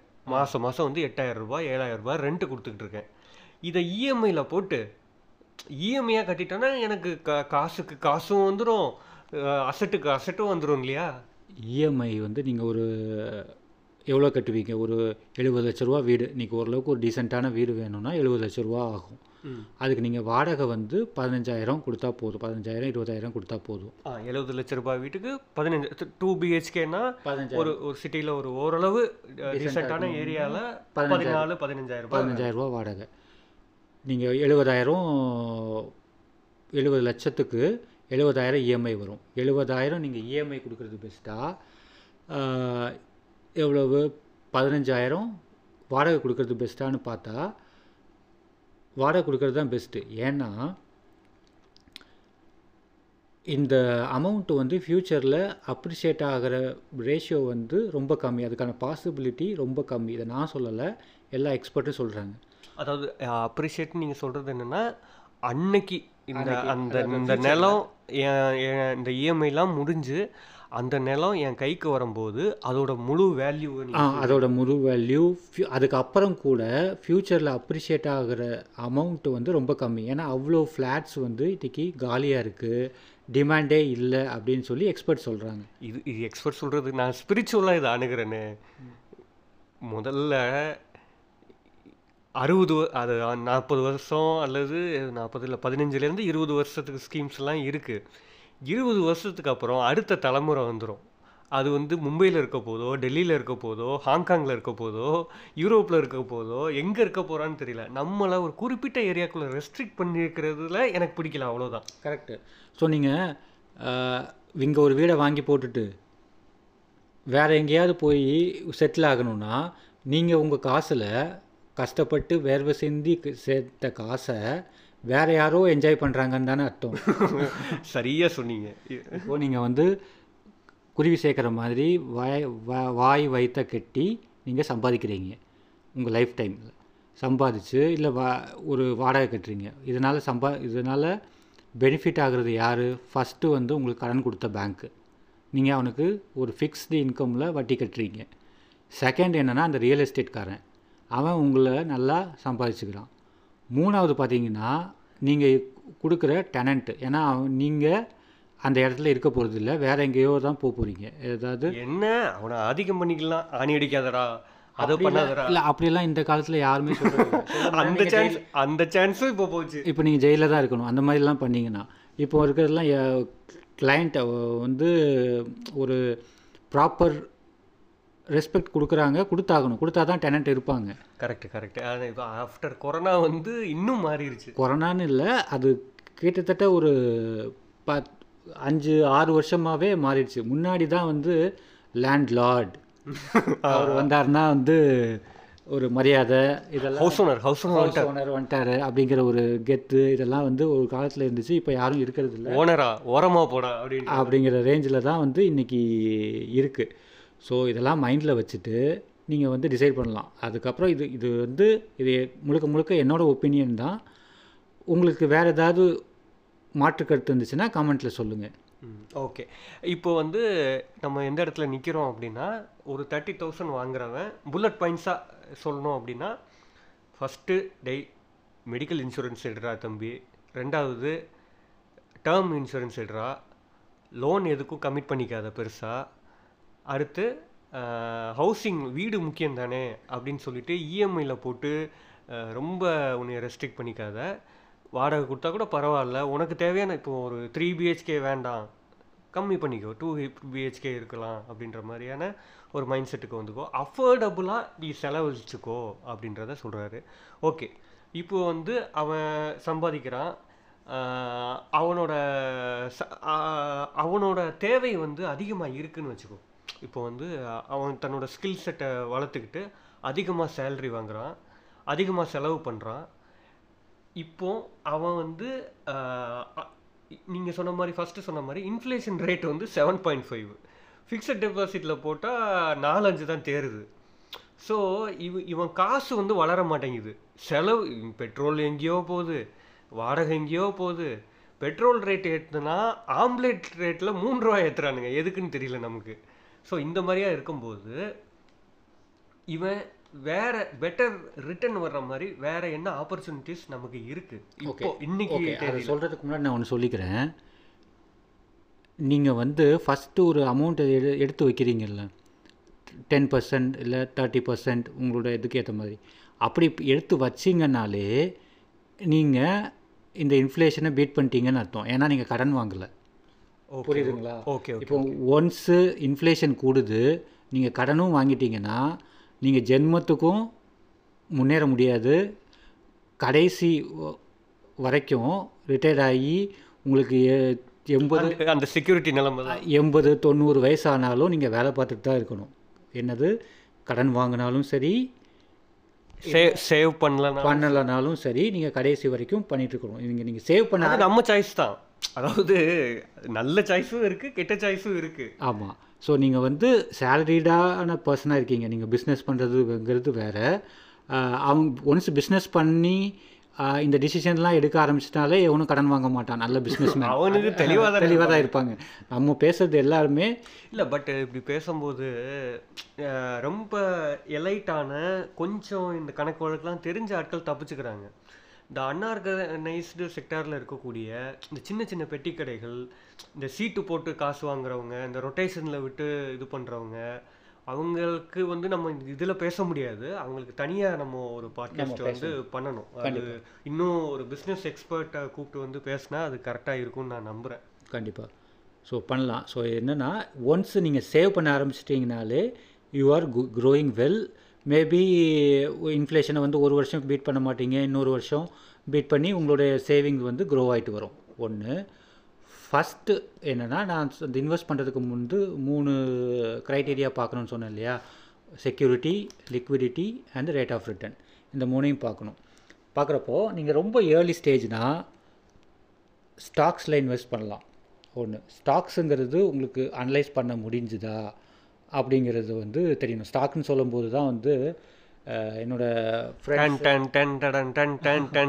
ஸ்கேம் நைன்டீன் நைன்டி டூ ஞாபகம் இருந்திருக்கும் ஓகே. அது இருக்குது அந்த ஹர்ஷத் மேத்தா ஸ்கேம் அந்த மாதிரிலாம் இருக்குது ஸோ நம்ம அவ்வளோ டீட்டெயிலாக போக வேண்டாம் இப்போ எல்லாருமே வந்து ஸ்டாக் மார்க்கெட்டில் வந்து ஒரு அது வந்து ஒரு பணம் பணத்தை அள்ளுற ஒரு இடம். அங்கே போனாலே வந்து கிட்டத்தட்ட ஒரு தேர்ட்டி ஃபார்ட்டி பர்சன்ட் வந்து மினிமம் எடுக்கலாம் ஒரு ரெண்டு மூணு வருஷத்தில் வாரன் பஃபட் மாதிரி பெரிய பணக்காரன் ஆயிடலாம். அதனால தான் நான் இங்க நிக்கிறேன். என்னோட பிஎம்டபிள்யூ கார் வெளியே நிக்குதுன்ற லெவலுக்கு. ஆ அந்த ரேஞ்சுக்கு ஒரு டி ஒரு ஐசிஐசிஐ காரனுக்கோ இல்லை ஹெச்டிஎஃப்சிக்கோ ஃபோன் பண்ணிவிட்டு ஒரு டிமேட்டை ஓப்பன் பண்ணிட்டா முடிஞ்சுது. இப்போ பாடுறா நான் வந்து இதுவாகிறேன்னு சொல்லிட்டு இன்ட்ராடேன்னு ஒன்று ஒரு ஸ்கீம் இருக்குது இன்வ இதில் இதில் பார்த்தீங்கன்னா அவன் இன்ட்ராடேயில் என்ன பண்ணுவாங்கன்னா கிட்டத்தட்ட அது நீங்கள் பப்பில் போய் சீட் ஆடுறதுக்கும் அதை ஆடிடலாம். ஏன்னா அதில் வந்து உங்களுக்கு காசு முடிஞ்சிருச்சுன்னா உங்களை வெளில அனுப்பிச்சிருவான் முடிஞ்சிடும் அதை விட கொடூரமானது இந்த இன்ட்ராடேயில் ட்ரேட் பண்ணுறது ட்ரேடிங் அப்படிங்கிறது இன்வெஸ்டிங் கிடையாது. ட்ரேடிங்க்கும் இன்வெஸ்டிங்க்கும் தெரியாமல் கூட நிறைய பேர் இருக்காங்க. என்னென்னா ஃபாரெக்ஸை வச்சு ட்ரேட் பண்ணுறது இந்த கிரிப்டோவை வச்சு ட்ரேட் பண்ணுறது இன்றைக்கி கிரிப்டோனா அந்த கிரிப்டோ கரன்சி பிட்காயின் இதெல்லாம் வாங்கி ட்ரேட் பண்ணுறது அது என்னதுன்னே தெரியாமல் கம்மியாக இருக்கும்போது வாங்குறது அதிகமாக இருக்கும்போது விற்கிறது இவங்க இது இதை பண்ணிட்டாலே ஓ இவ்வளோ தானா அப்படின்னு சொல்லி ஏன்னா ஒரு ஒரு நாள் ரெண்டு நாள் காசு கிடைக்கும். சீட்டாட்டில் கூடத்துலாம் காசு கிடைக்கும். அதை வாங்கிட்டு ஓ இவ்வளோ தானா இனிமேல் நான் வந்து வேலையை கூட விட்டுலாம் நம்ம வந்து இல்லை இல்லை இது ஆபத்தானது இல்லைன்னு தான் சொல்லுவேன். ஏன்னா ஐபிஎஸ் வேலையை விட்டுட்டு இயற்கை விவசாயம் பண்ண போன ஆட்கள்லாம் இருக்காங்க. இயற்கை விவசாயத்தை விட இதில் அதிகமாக ரிட்டர்ன் வர்றதுக்கு வாய்ப்பு இருக்குன்னு தான் நான் நம்புகிறேன் ஓகே பாலிடிக்ஸ் இது கிட்டத்தட்ட இது வந்து இது மாதிரி தான். நீங்கள் வந்து ஆனா ஊனா நீங்கள் வந்து அவரை பிடிச்சி ஆட்டுக்குட்டியை பிடிச்சி டார்ச்சர் பண்ணுறீங்க நீங்கள் நான் ஆட்டுக்குட்டின்னு சொல்லவே இல்லை. நான் இயற்கை விவசாயம் தான் சொன்னேன். ஜீனியஸ் தான் ஆட்டுக்குட்டின்றாரு. ஓகே விடுங்க விடுங்க. நம்ம அவ்வளோ போக வேண்டாம். நம்ம பர்சனல் ஃபைனான்ஸை பற்றி பேசுவோம். குருநாதர் சொன்ன மாதிரி ஸ்டாக்ஸில் வந்து இன்வெஸ்ட் பண்ணுறது நல்லது தான் அதுக்கு முன்னாடி தெரிஞ்சுட்டு பண்ணுங்கள் நான் ரொம்ப ஏர்லி ஸ்டேஜில் இருக்கிறவங்களுக்கு ஒரு ரெண்டு சஜஷன் கொடுக்குறேன். ஒன்று என்னென்னா இண்டெக்ஸ் ஃபண்டுன்னு ஒன்று இருக்குது நான் மறுபடியும் சொல்கிறேன் இதை எந்த பேங்கரோ இல்லை ஸ்டாக் புரோக்கரோ உங்களுக்கு சஜஸ்ட் பண்ண மாட்டான். ஏன்னா இதில் வந்து கம்மி. அவன் சஜஸ்ட் பண்ணலனால என்ன அர்த்தம்? அது வந்து சேஃப் அண்ட் குட் ரிட்டர்ன் தானே அர்த்தம். அதை வந்து நீங்கள் தான் கற்றுக்கணும் அது ரொம்ப சிம்பிள் தான். நீங்கள் இது ஓப்பன் பண்ணிவிட்டு மியூச்சுவல் ஃபண்டில் போயிட்டு இண்டெக்ஸ்னு டைப் பண்ணுங்கள் இல்லை நிஃப்டி ஃபிஃப்டின்னு டைப் பண்ணுங்கள் இது எப்படின்னா டாக்டருக்கு படி அப்படின்னு எந்த டிவிலையும் விளம்பரம் வர்றதே கிடையாது. ஏன் அப்படின்னா நல்லா படித்து காம்படிஷனில் ஜெயிக்கிறவன் போயிடுவான் டாக்டர் சீட்டு ஃபில் ஆகலை அப்படின்னு எவனாவது விளம்பரம் போடுவானா அந்த மாதிரி. ஏன்னா இது வந்து ஒரு பெஸ்ட்டு வே அப்படின்னு சொல்ல முயற்சிக்கிறார் ஜீனியஸ் கரெக்ட் ஸோ அது பார்த்தீங்கன்னா நான் இது எ எதனால் இது வந்து ஒரு நல்ல இன்வெஸ்ட்மெண்ட்டுன்னு சொல்கிறேன்னா இந்தியா வந்து ஒரு க்ரோயிங் எக்கனாமி ஓகேங்களா ஸோ நீங்கள் வந்து நைன்டீன் நைன்ட்டிலேருந்து இப்போ வரைக்கும் நிஃப்டி ஃபிஃப்டியோட இண்டெக்ஸை பார்த்தீங்கன்னா இன்க்ரீஸ் ஆகிட்டே தான் இருக்குது என்றைக்குமே குறையவே இல்லை. Year on year average return பார்த்தீங்கன்னா ஒரு பத்து பர்சன்டாவது இருக்கும். ஓவராலாக ஸோ இது என்றைக்குமே ஃபால் ஆனது கிடையாது. லாங் டேர்மில் கண்டிப்பாக ரிட்டர்ன் இருக்கும். நீங்கள் இண்டிவிஜுவல் ஸ்டாக்கை அனலைஸ் பண்ணி வாங்கினீங்கன்னா கூட உங்களுக்கு வந்து உங்கள் போர்ட்ஃபோலியோவில் ஒரு பத்து ஸ்டாக் வாங்குறீங்கன்னா ஒரு அஞ்சாறு ஸ்டாக் வந்து லாபம் கொடுக்கலாம். நல்லா அனலைஸ் பண்ணி வாங்குறவங்கள சொல்கிறேன் நாலு ஸ்டாக் விழும். நீ இதை மேனேஜ் பண்ணுறதுக்கு உங்களுக்கு ஒரு டைம் தேவைப்படும். அது வந்து இண்டெக்ஸை பீட் பண்ணுமா? இண்டெக்ஸில் இந்த அதாவது நிஃப்டி சென்செக்ஸ் இதில் வர்ற ரிட்டனை விட உங்களோட போர்ட்ஃபோலியோ அதிகமான ரிட்டர்ன் கொடுக்குமா அப்படிங்கிறது கொஸ்டின் மார்க் ஏன்னா மியூச்சுவல் ஃபண்ட் மேனேஜர்ஸ் இருக்காங்க பார்த்தீங்களா? அவங்களே இண்டெக்ஸ் ஃபண்டை பீட் பண்ணுறது ரொம்ப கஷ்டம்.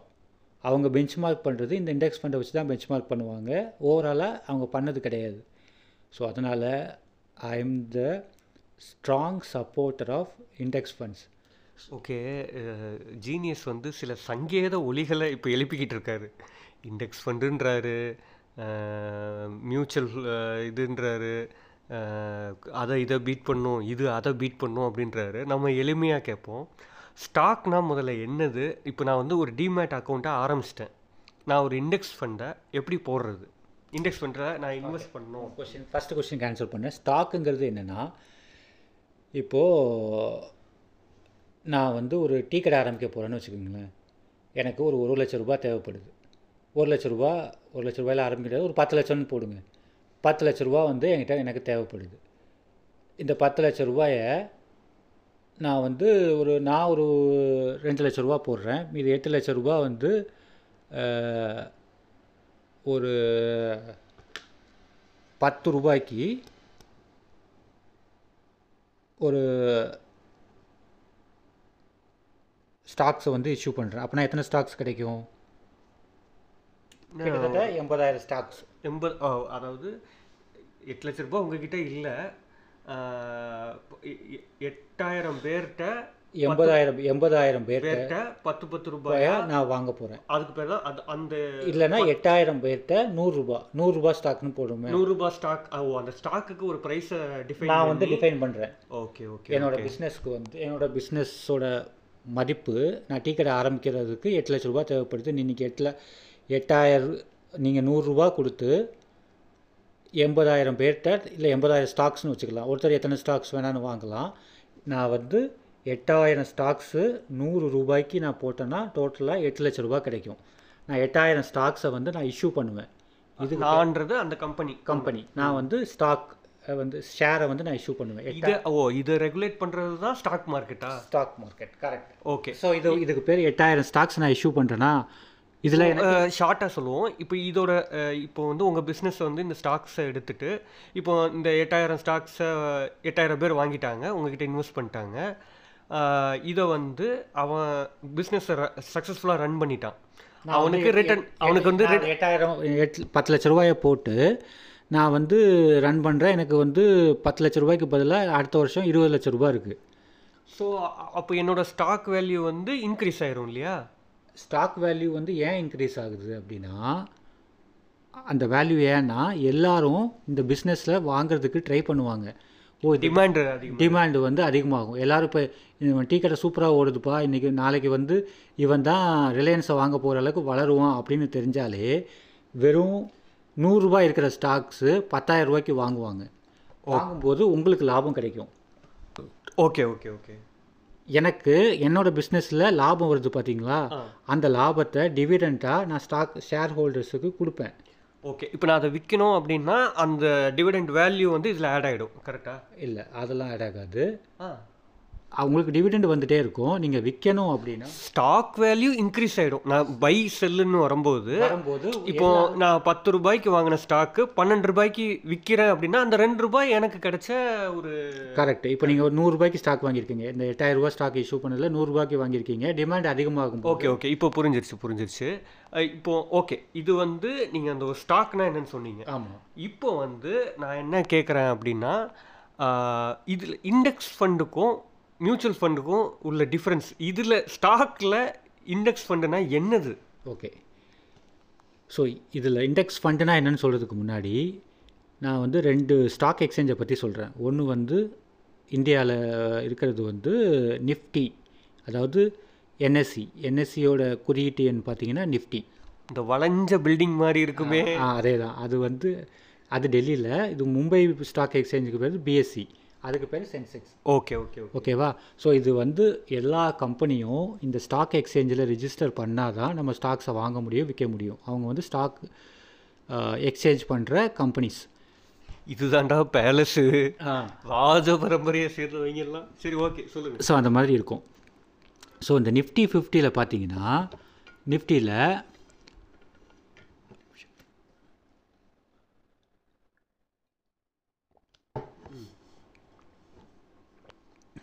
இந்தியாவோட டாப் ஃபிஃப்டி கம்பெனிஸ். அவங்க டேர்ன் ஓவரை வச்சு அவங்க பண்ணுற பிஸ்னஸ் நேச்சரை பத் வச்சு ஒரு ஐம்பது கம்பெனிஸ் வந்து லிஸ்ட் பண்ணியிருப்பாங்க ஓ டாப் ப்ராஃபிட் எடுக்கிற கம்பெனிஸ் டேர்ன் ஓவர் ப்ராஃபிட் தான். மெயின் சாரி டேர்ன் ஓவர் தான். ஓ ஓகே ஓகே அவங்க டேர்ன் ஓவருங்கிறது அவங்க அதிக அதிக காசை போட்டு போராட்டுறவங்க போராட்டுறவங்க ஸோ அது அந்த கம்பெனிஸ் பார்த்தீங்கன்னா இந்த நிஃப்டி ஃபிஃப்டியில் வரும். ஸோ பெரிய கம்பெனிஸ் நீங்கள் இந்த நிஃப்டி ஃபிஃப்டியில் வாங்குனீங்கன்னா அதில் அதில் வந்து ஒரு Reliance ITC Indian Oil Corporation இந்த மாதிரி ஹெச்டிஎஃப்சி ஐ ஐசிஐசிஐ இந்த மாதிரி கம்பெனிஸ்லாம் பெரிய கம்பெனிஸ்லாம் அதில் இருக்கும். அதோட டேர்ன் ஓவருக்கு ஏற்ற மாதிரி பர்சன்டேஜ் இருக்கும். ரிலையன்ஸ் வந்து ஒரு ஒம்பது பர்சன்ட் இருக்கும்.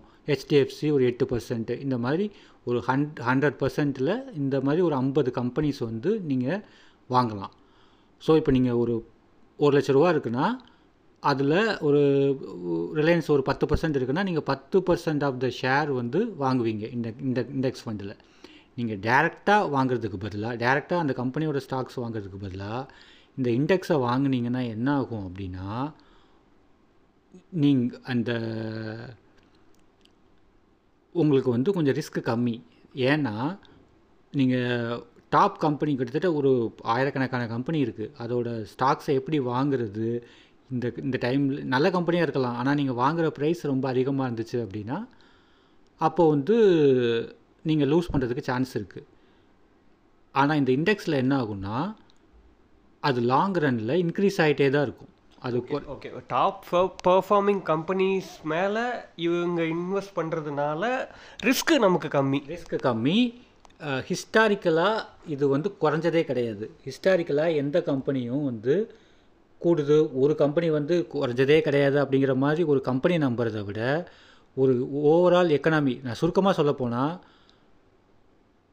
ஸ்டாக்ஸை பார்த்து பார்த்து வாங்குறத விட ஸ்டாக் மார்க்கெட்டே வாங்குறதுக்கு பேர் தான் இன்வெஸ்ட் இன்வெஸ்ட் இண்டெக்ஸ் ஃபண்டுன்னு நான் சொல்லுவேன். Okay okay. புரியுது புரியுது புரியுது. அதாவது அதான் டாப் ஓகே. இது இது இது இது இதை நான் எப்படி ஆக்சஸ் பண்ணுறது இப்போ முதல்ல டிமேட் அக்கௌண்ட் ஆரம்பிச்சிட்டேன். ஆரம்பிச்சிட்டிங்க.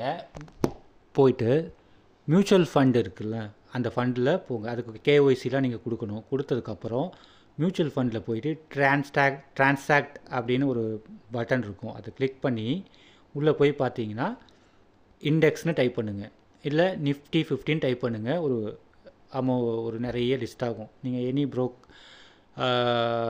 ஒரு உங்களுக்கு தெரிஞ்ச கம்பெனி பேர் பற்றி ஹெச்டிஎஃப்சி ஐசிஎஃப்சி நிஃப்டி ஃபிஃப்டி அப்படிங்கிறது ஒன்று இருக்கும். அதை செலக்ட் பண்ணி நீங்கள் வாங்கி வச்சுக்கோங்க. ஈஸி அந்த யூசர் இன்டர்ஃபேஸ் தான் ரொம்ப ஈஸியாக தான் ஈஸியாக தான் இருக்கும். அதை வாங்கிட்டு எப்போ எப்போ காசு வருதோ இப்போ உங்களுக்கு வந்து ஒரு மினிமம் ஒரு அஞ்சு வருஷத்துக்கு தேவையில்லாத காசை தான் நீங்கள் இதில் போடணும். ஏன்னா இது குறையிறதுக்கு நீ சொன்னால் இந்த ஜீனியஸ்னு ஒரு ஒருத்தன் லூசு பைய சொன்னான் அதனால் நான் வாங்கினேன் அது ப இருபது பர்சன்ட் விழுந்துருச்சு அப்படின்னு சொல்லி என்னை திட்டாதீங்க. அது என்னன்னா ஒரு நாள் விழும் ஒரு நாள் உயரும். நான் சொல்கிறது ஒரு அஞ்சு வருஷம் கழித்து கண்டிப்பாக உங்களுக்கு ஒரு நல்ல ரிட்டர்ன் கொடுக்கும். அதனால் அந்த மாதிரி இண்டெக்ஸ் ஃபண்டு வாங்குங்க. இது வந்து ஏர்லி ஸ்டேஜில் இருக்கிறவங்க. இல்லை நான் ரிஸ்க் எடுக்க மாட்டேன். இது வந்து ஒரு கைண்ட் ஆஃப் ரிஸ்க் தான். இது கொஞ்சம் குறையிறதுக்கு சான்ஸ் இருக்குது பட் ஓவராலில் தான் நல்லா இன்க்ரீஸ் ஆகும். இது ஸ்டாக்ஸு ஸ்டாக்னால் என்னது? ட்ரேடிங் கிடையாது. இன்வெஸ்ட்மெண்ட் மட்டும்தான். இன்வெஸ்ட்மெண்ட்டும் இந்த மாதிரி சேஃபாக இன்வெஸ்ட் பண்ணுங்கள் செகண்ட் வந்து நான் இன்வெஸ்ட்மெண்ட்லாம் ரிஸ்க்லாம் எடுக்க மாட்டேன். சேஃபாக என்னோடய பணம் இருக்கணும் அப்படின்னா பாண்ட்ஸில் இன்வெஸ்ட் பண்ணுங்கள் பாண்டுனா என்னதுன்னா அது வந்து எஃப்டியை விட கொஞ்சம் பெட்டர் ரிட்டர்ன் கொடுக்கும். பாண்டுங்கிறது ஒன்றும் இல்லை. இப்போ ஊரில் வந்து ஒருத்தர் ஒரு பத்திரம் எழுதி வாங்கிட்டு காசு கொடுப்பார் இல்லையா? அதுக்கு அதை மாதிரி கவர்மெண்ட் ஆஃப் இந்தியா வந்து ஃபண்ட் ரைஸ் பண்ணுறதுக்காக அது வந்து நிறைய இந்த மாதிரி கடன் பத்திரங்களை வந்து கொடுக்கும். கொடுத்துட்டு நம்ம வந்து காசு அவங்களுக்கு கொடுக்கணும். அது ஒரு ஃபிக்ஸ்டு இன்ட் ரேட் ஆஃப் இன்ட்ரெஸ்ட்டில் நமக்கு இன்ட்ரெஸ்ட்டு அமௌண்ட்டு வந்து கொடுக்கும். இதுதான் பாண்டு பாண்டில் வந்து ரிஸ்க்கு கம்மி.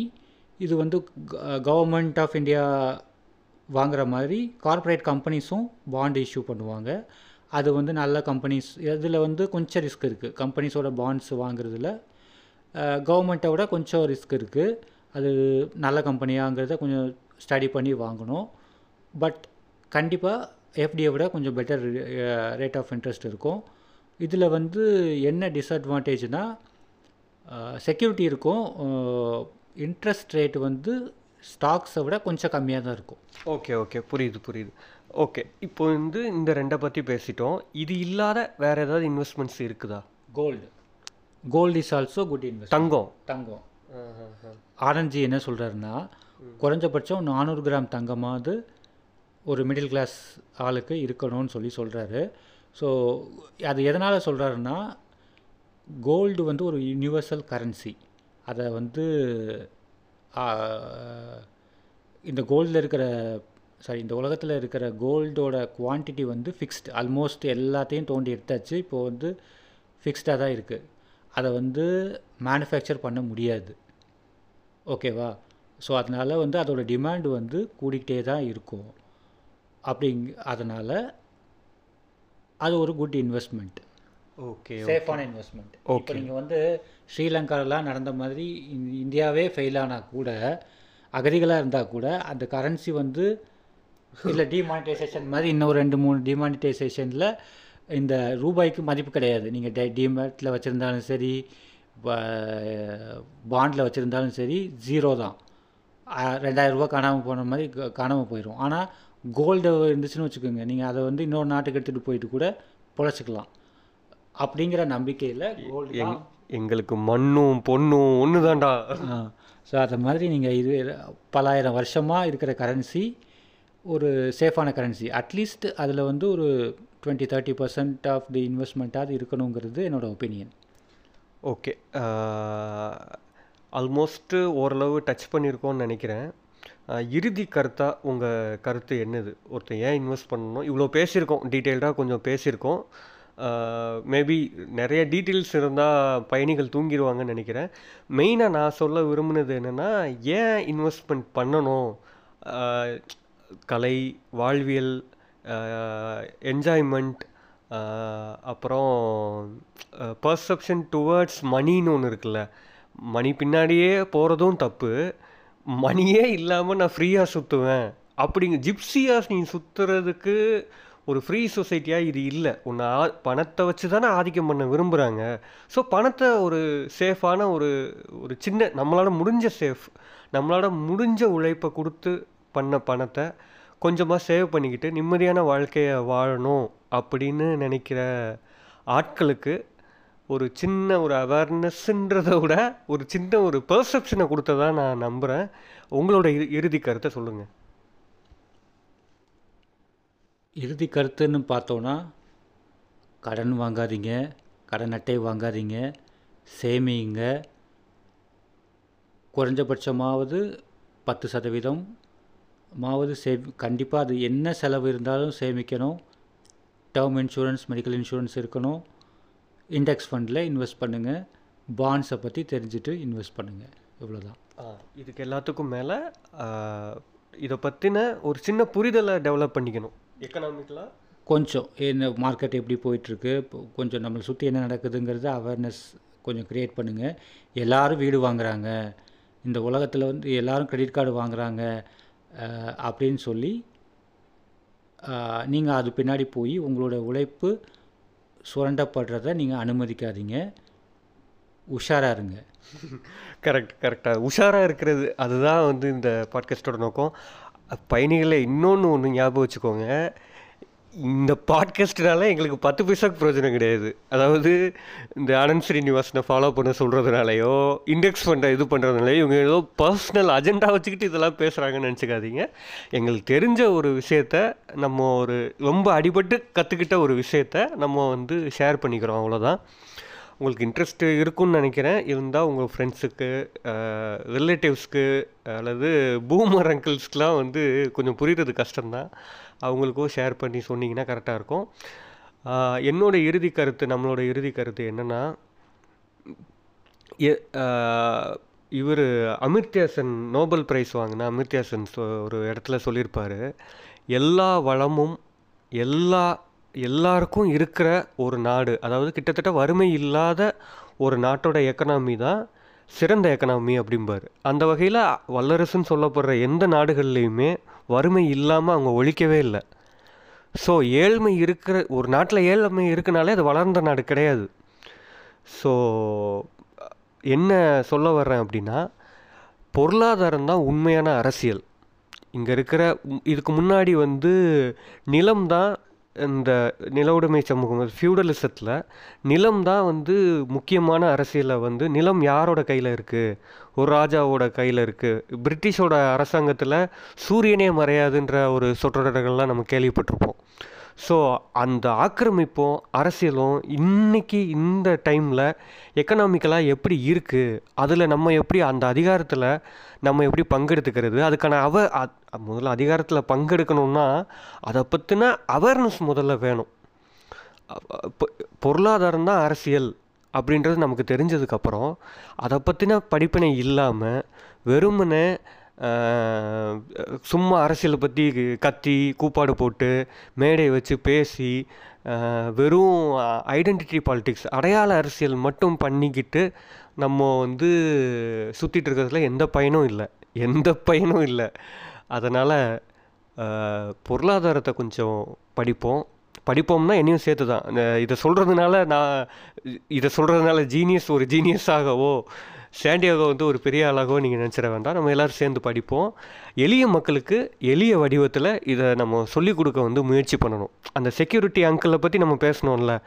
அவருக்கு நம்ம சொல்லிக் கொடுக்கணும்ல. அதுதானே உண்மையான படிப்பாக இருக்க முடியும்.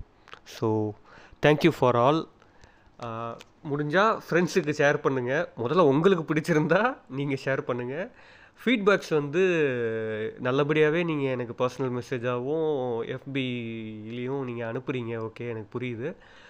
அதே மாதிரி ஃபீட்பேக்ஸும் அனுப்புனா இன்னும் நல்லாயிருக்கும் எனக்கு. Thank you very much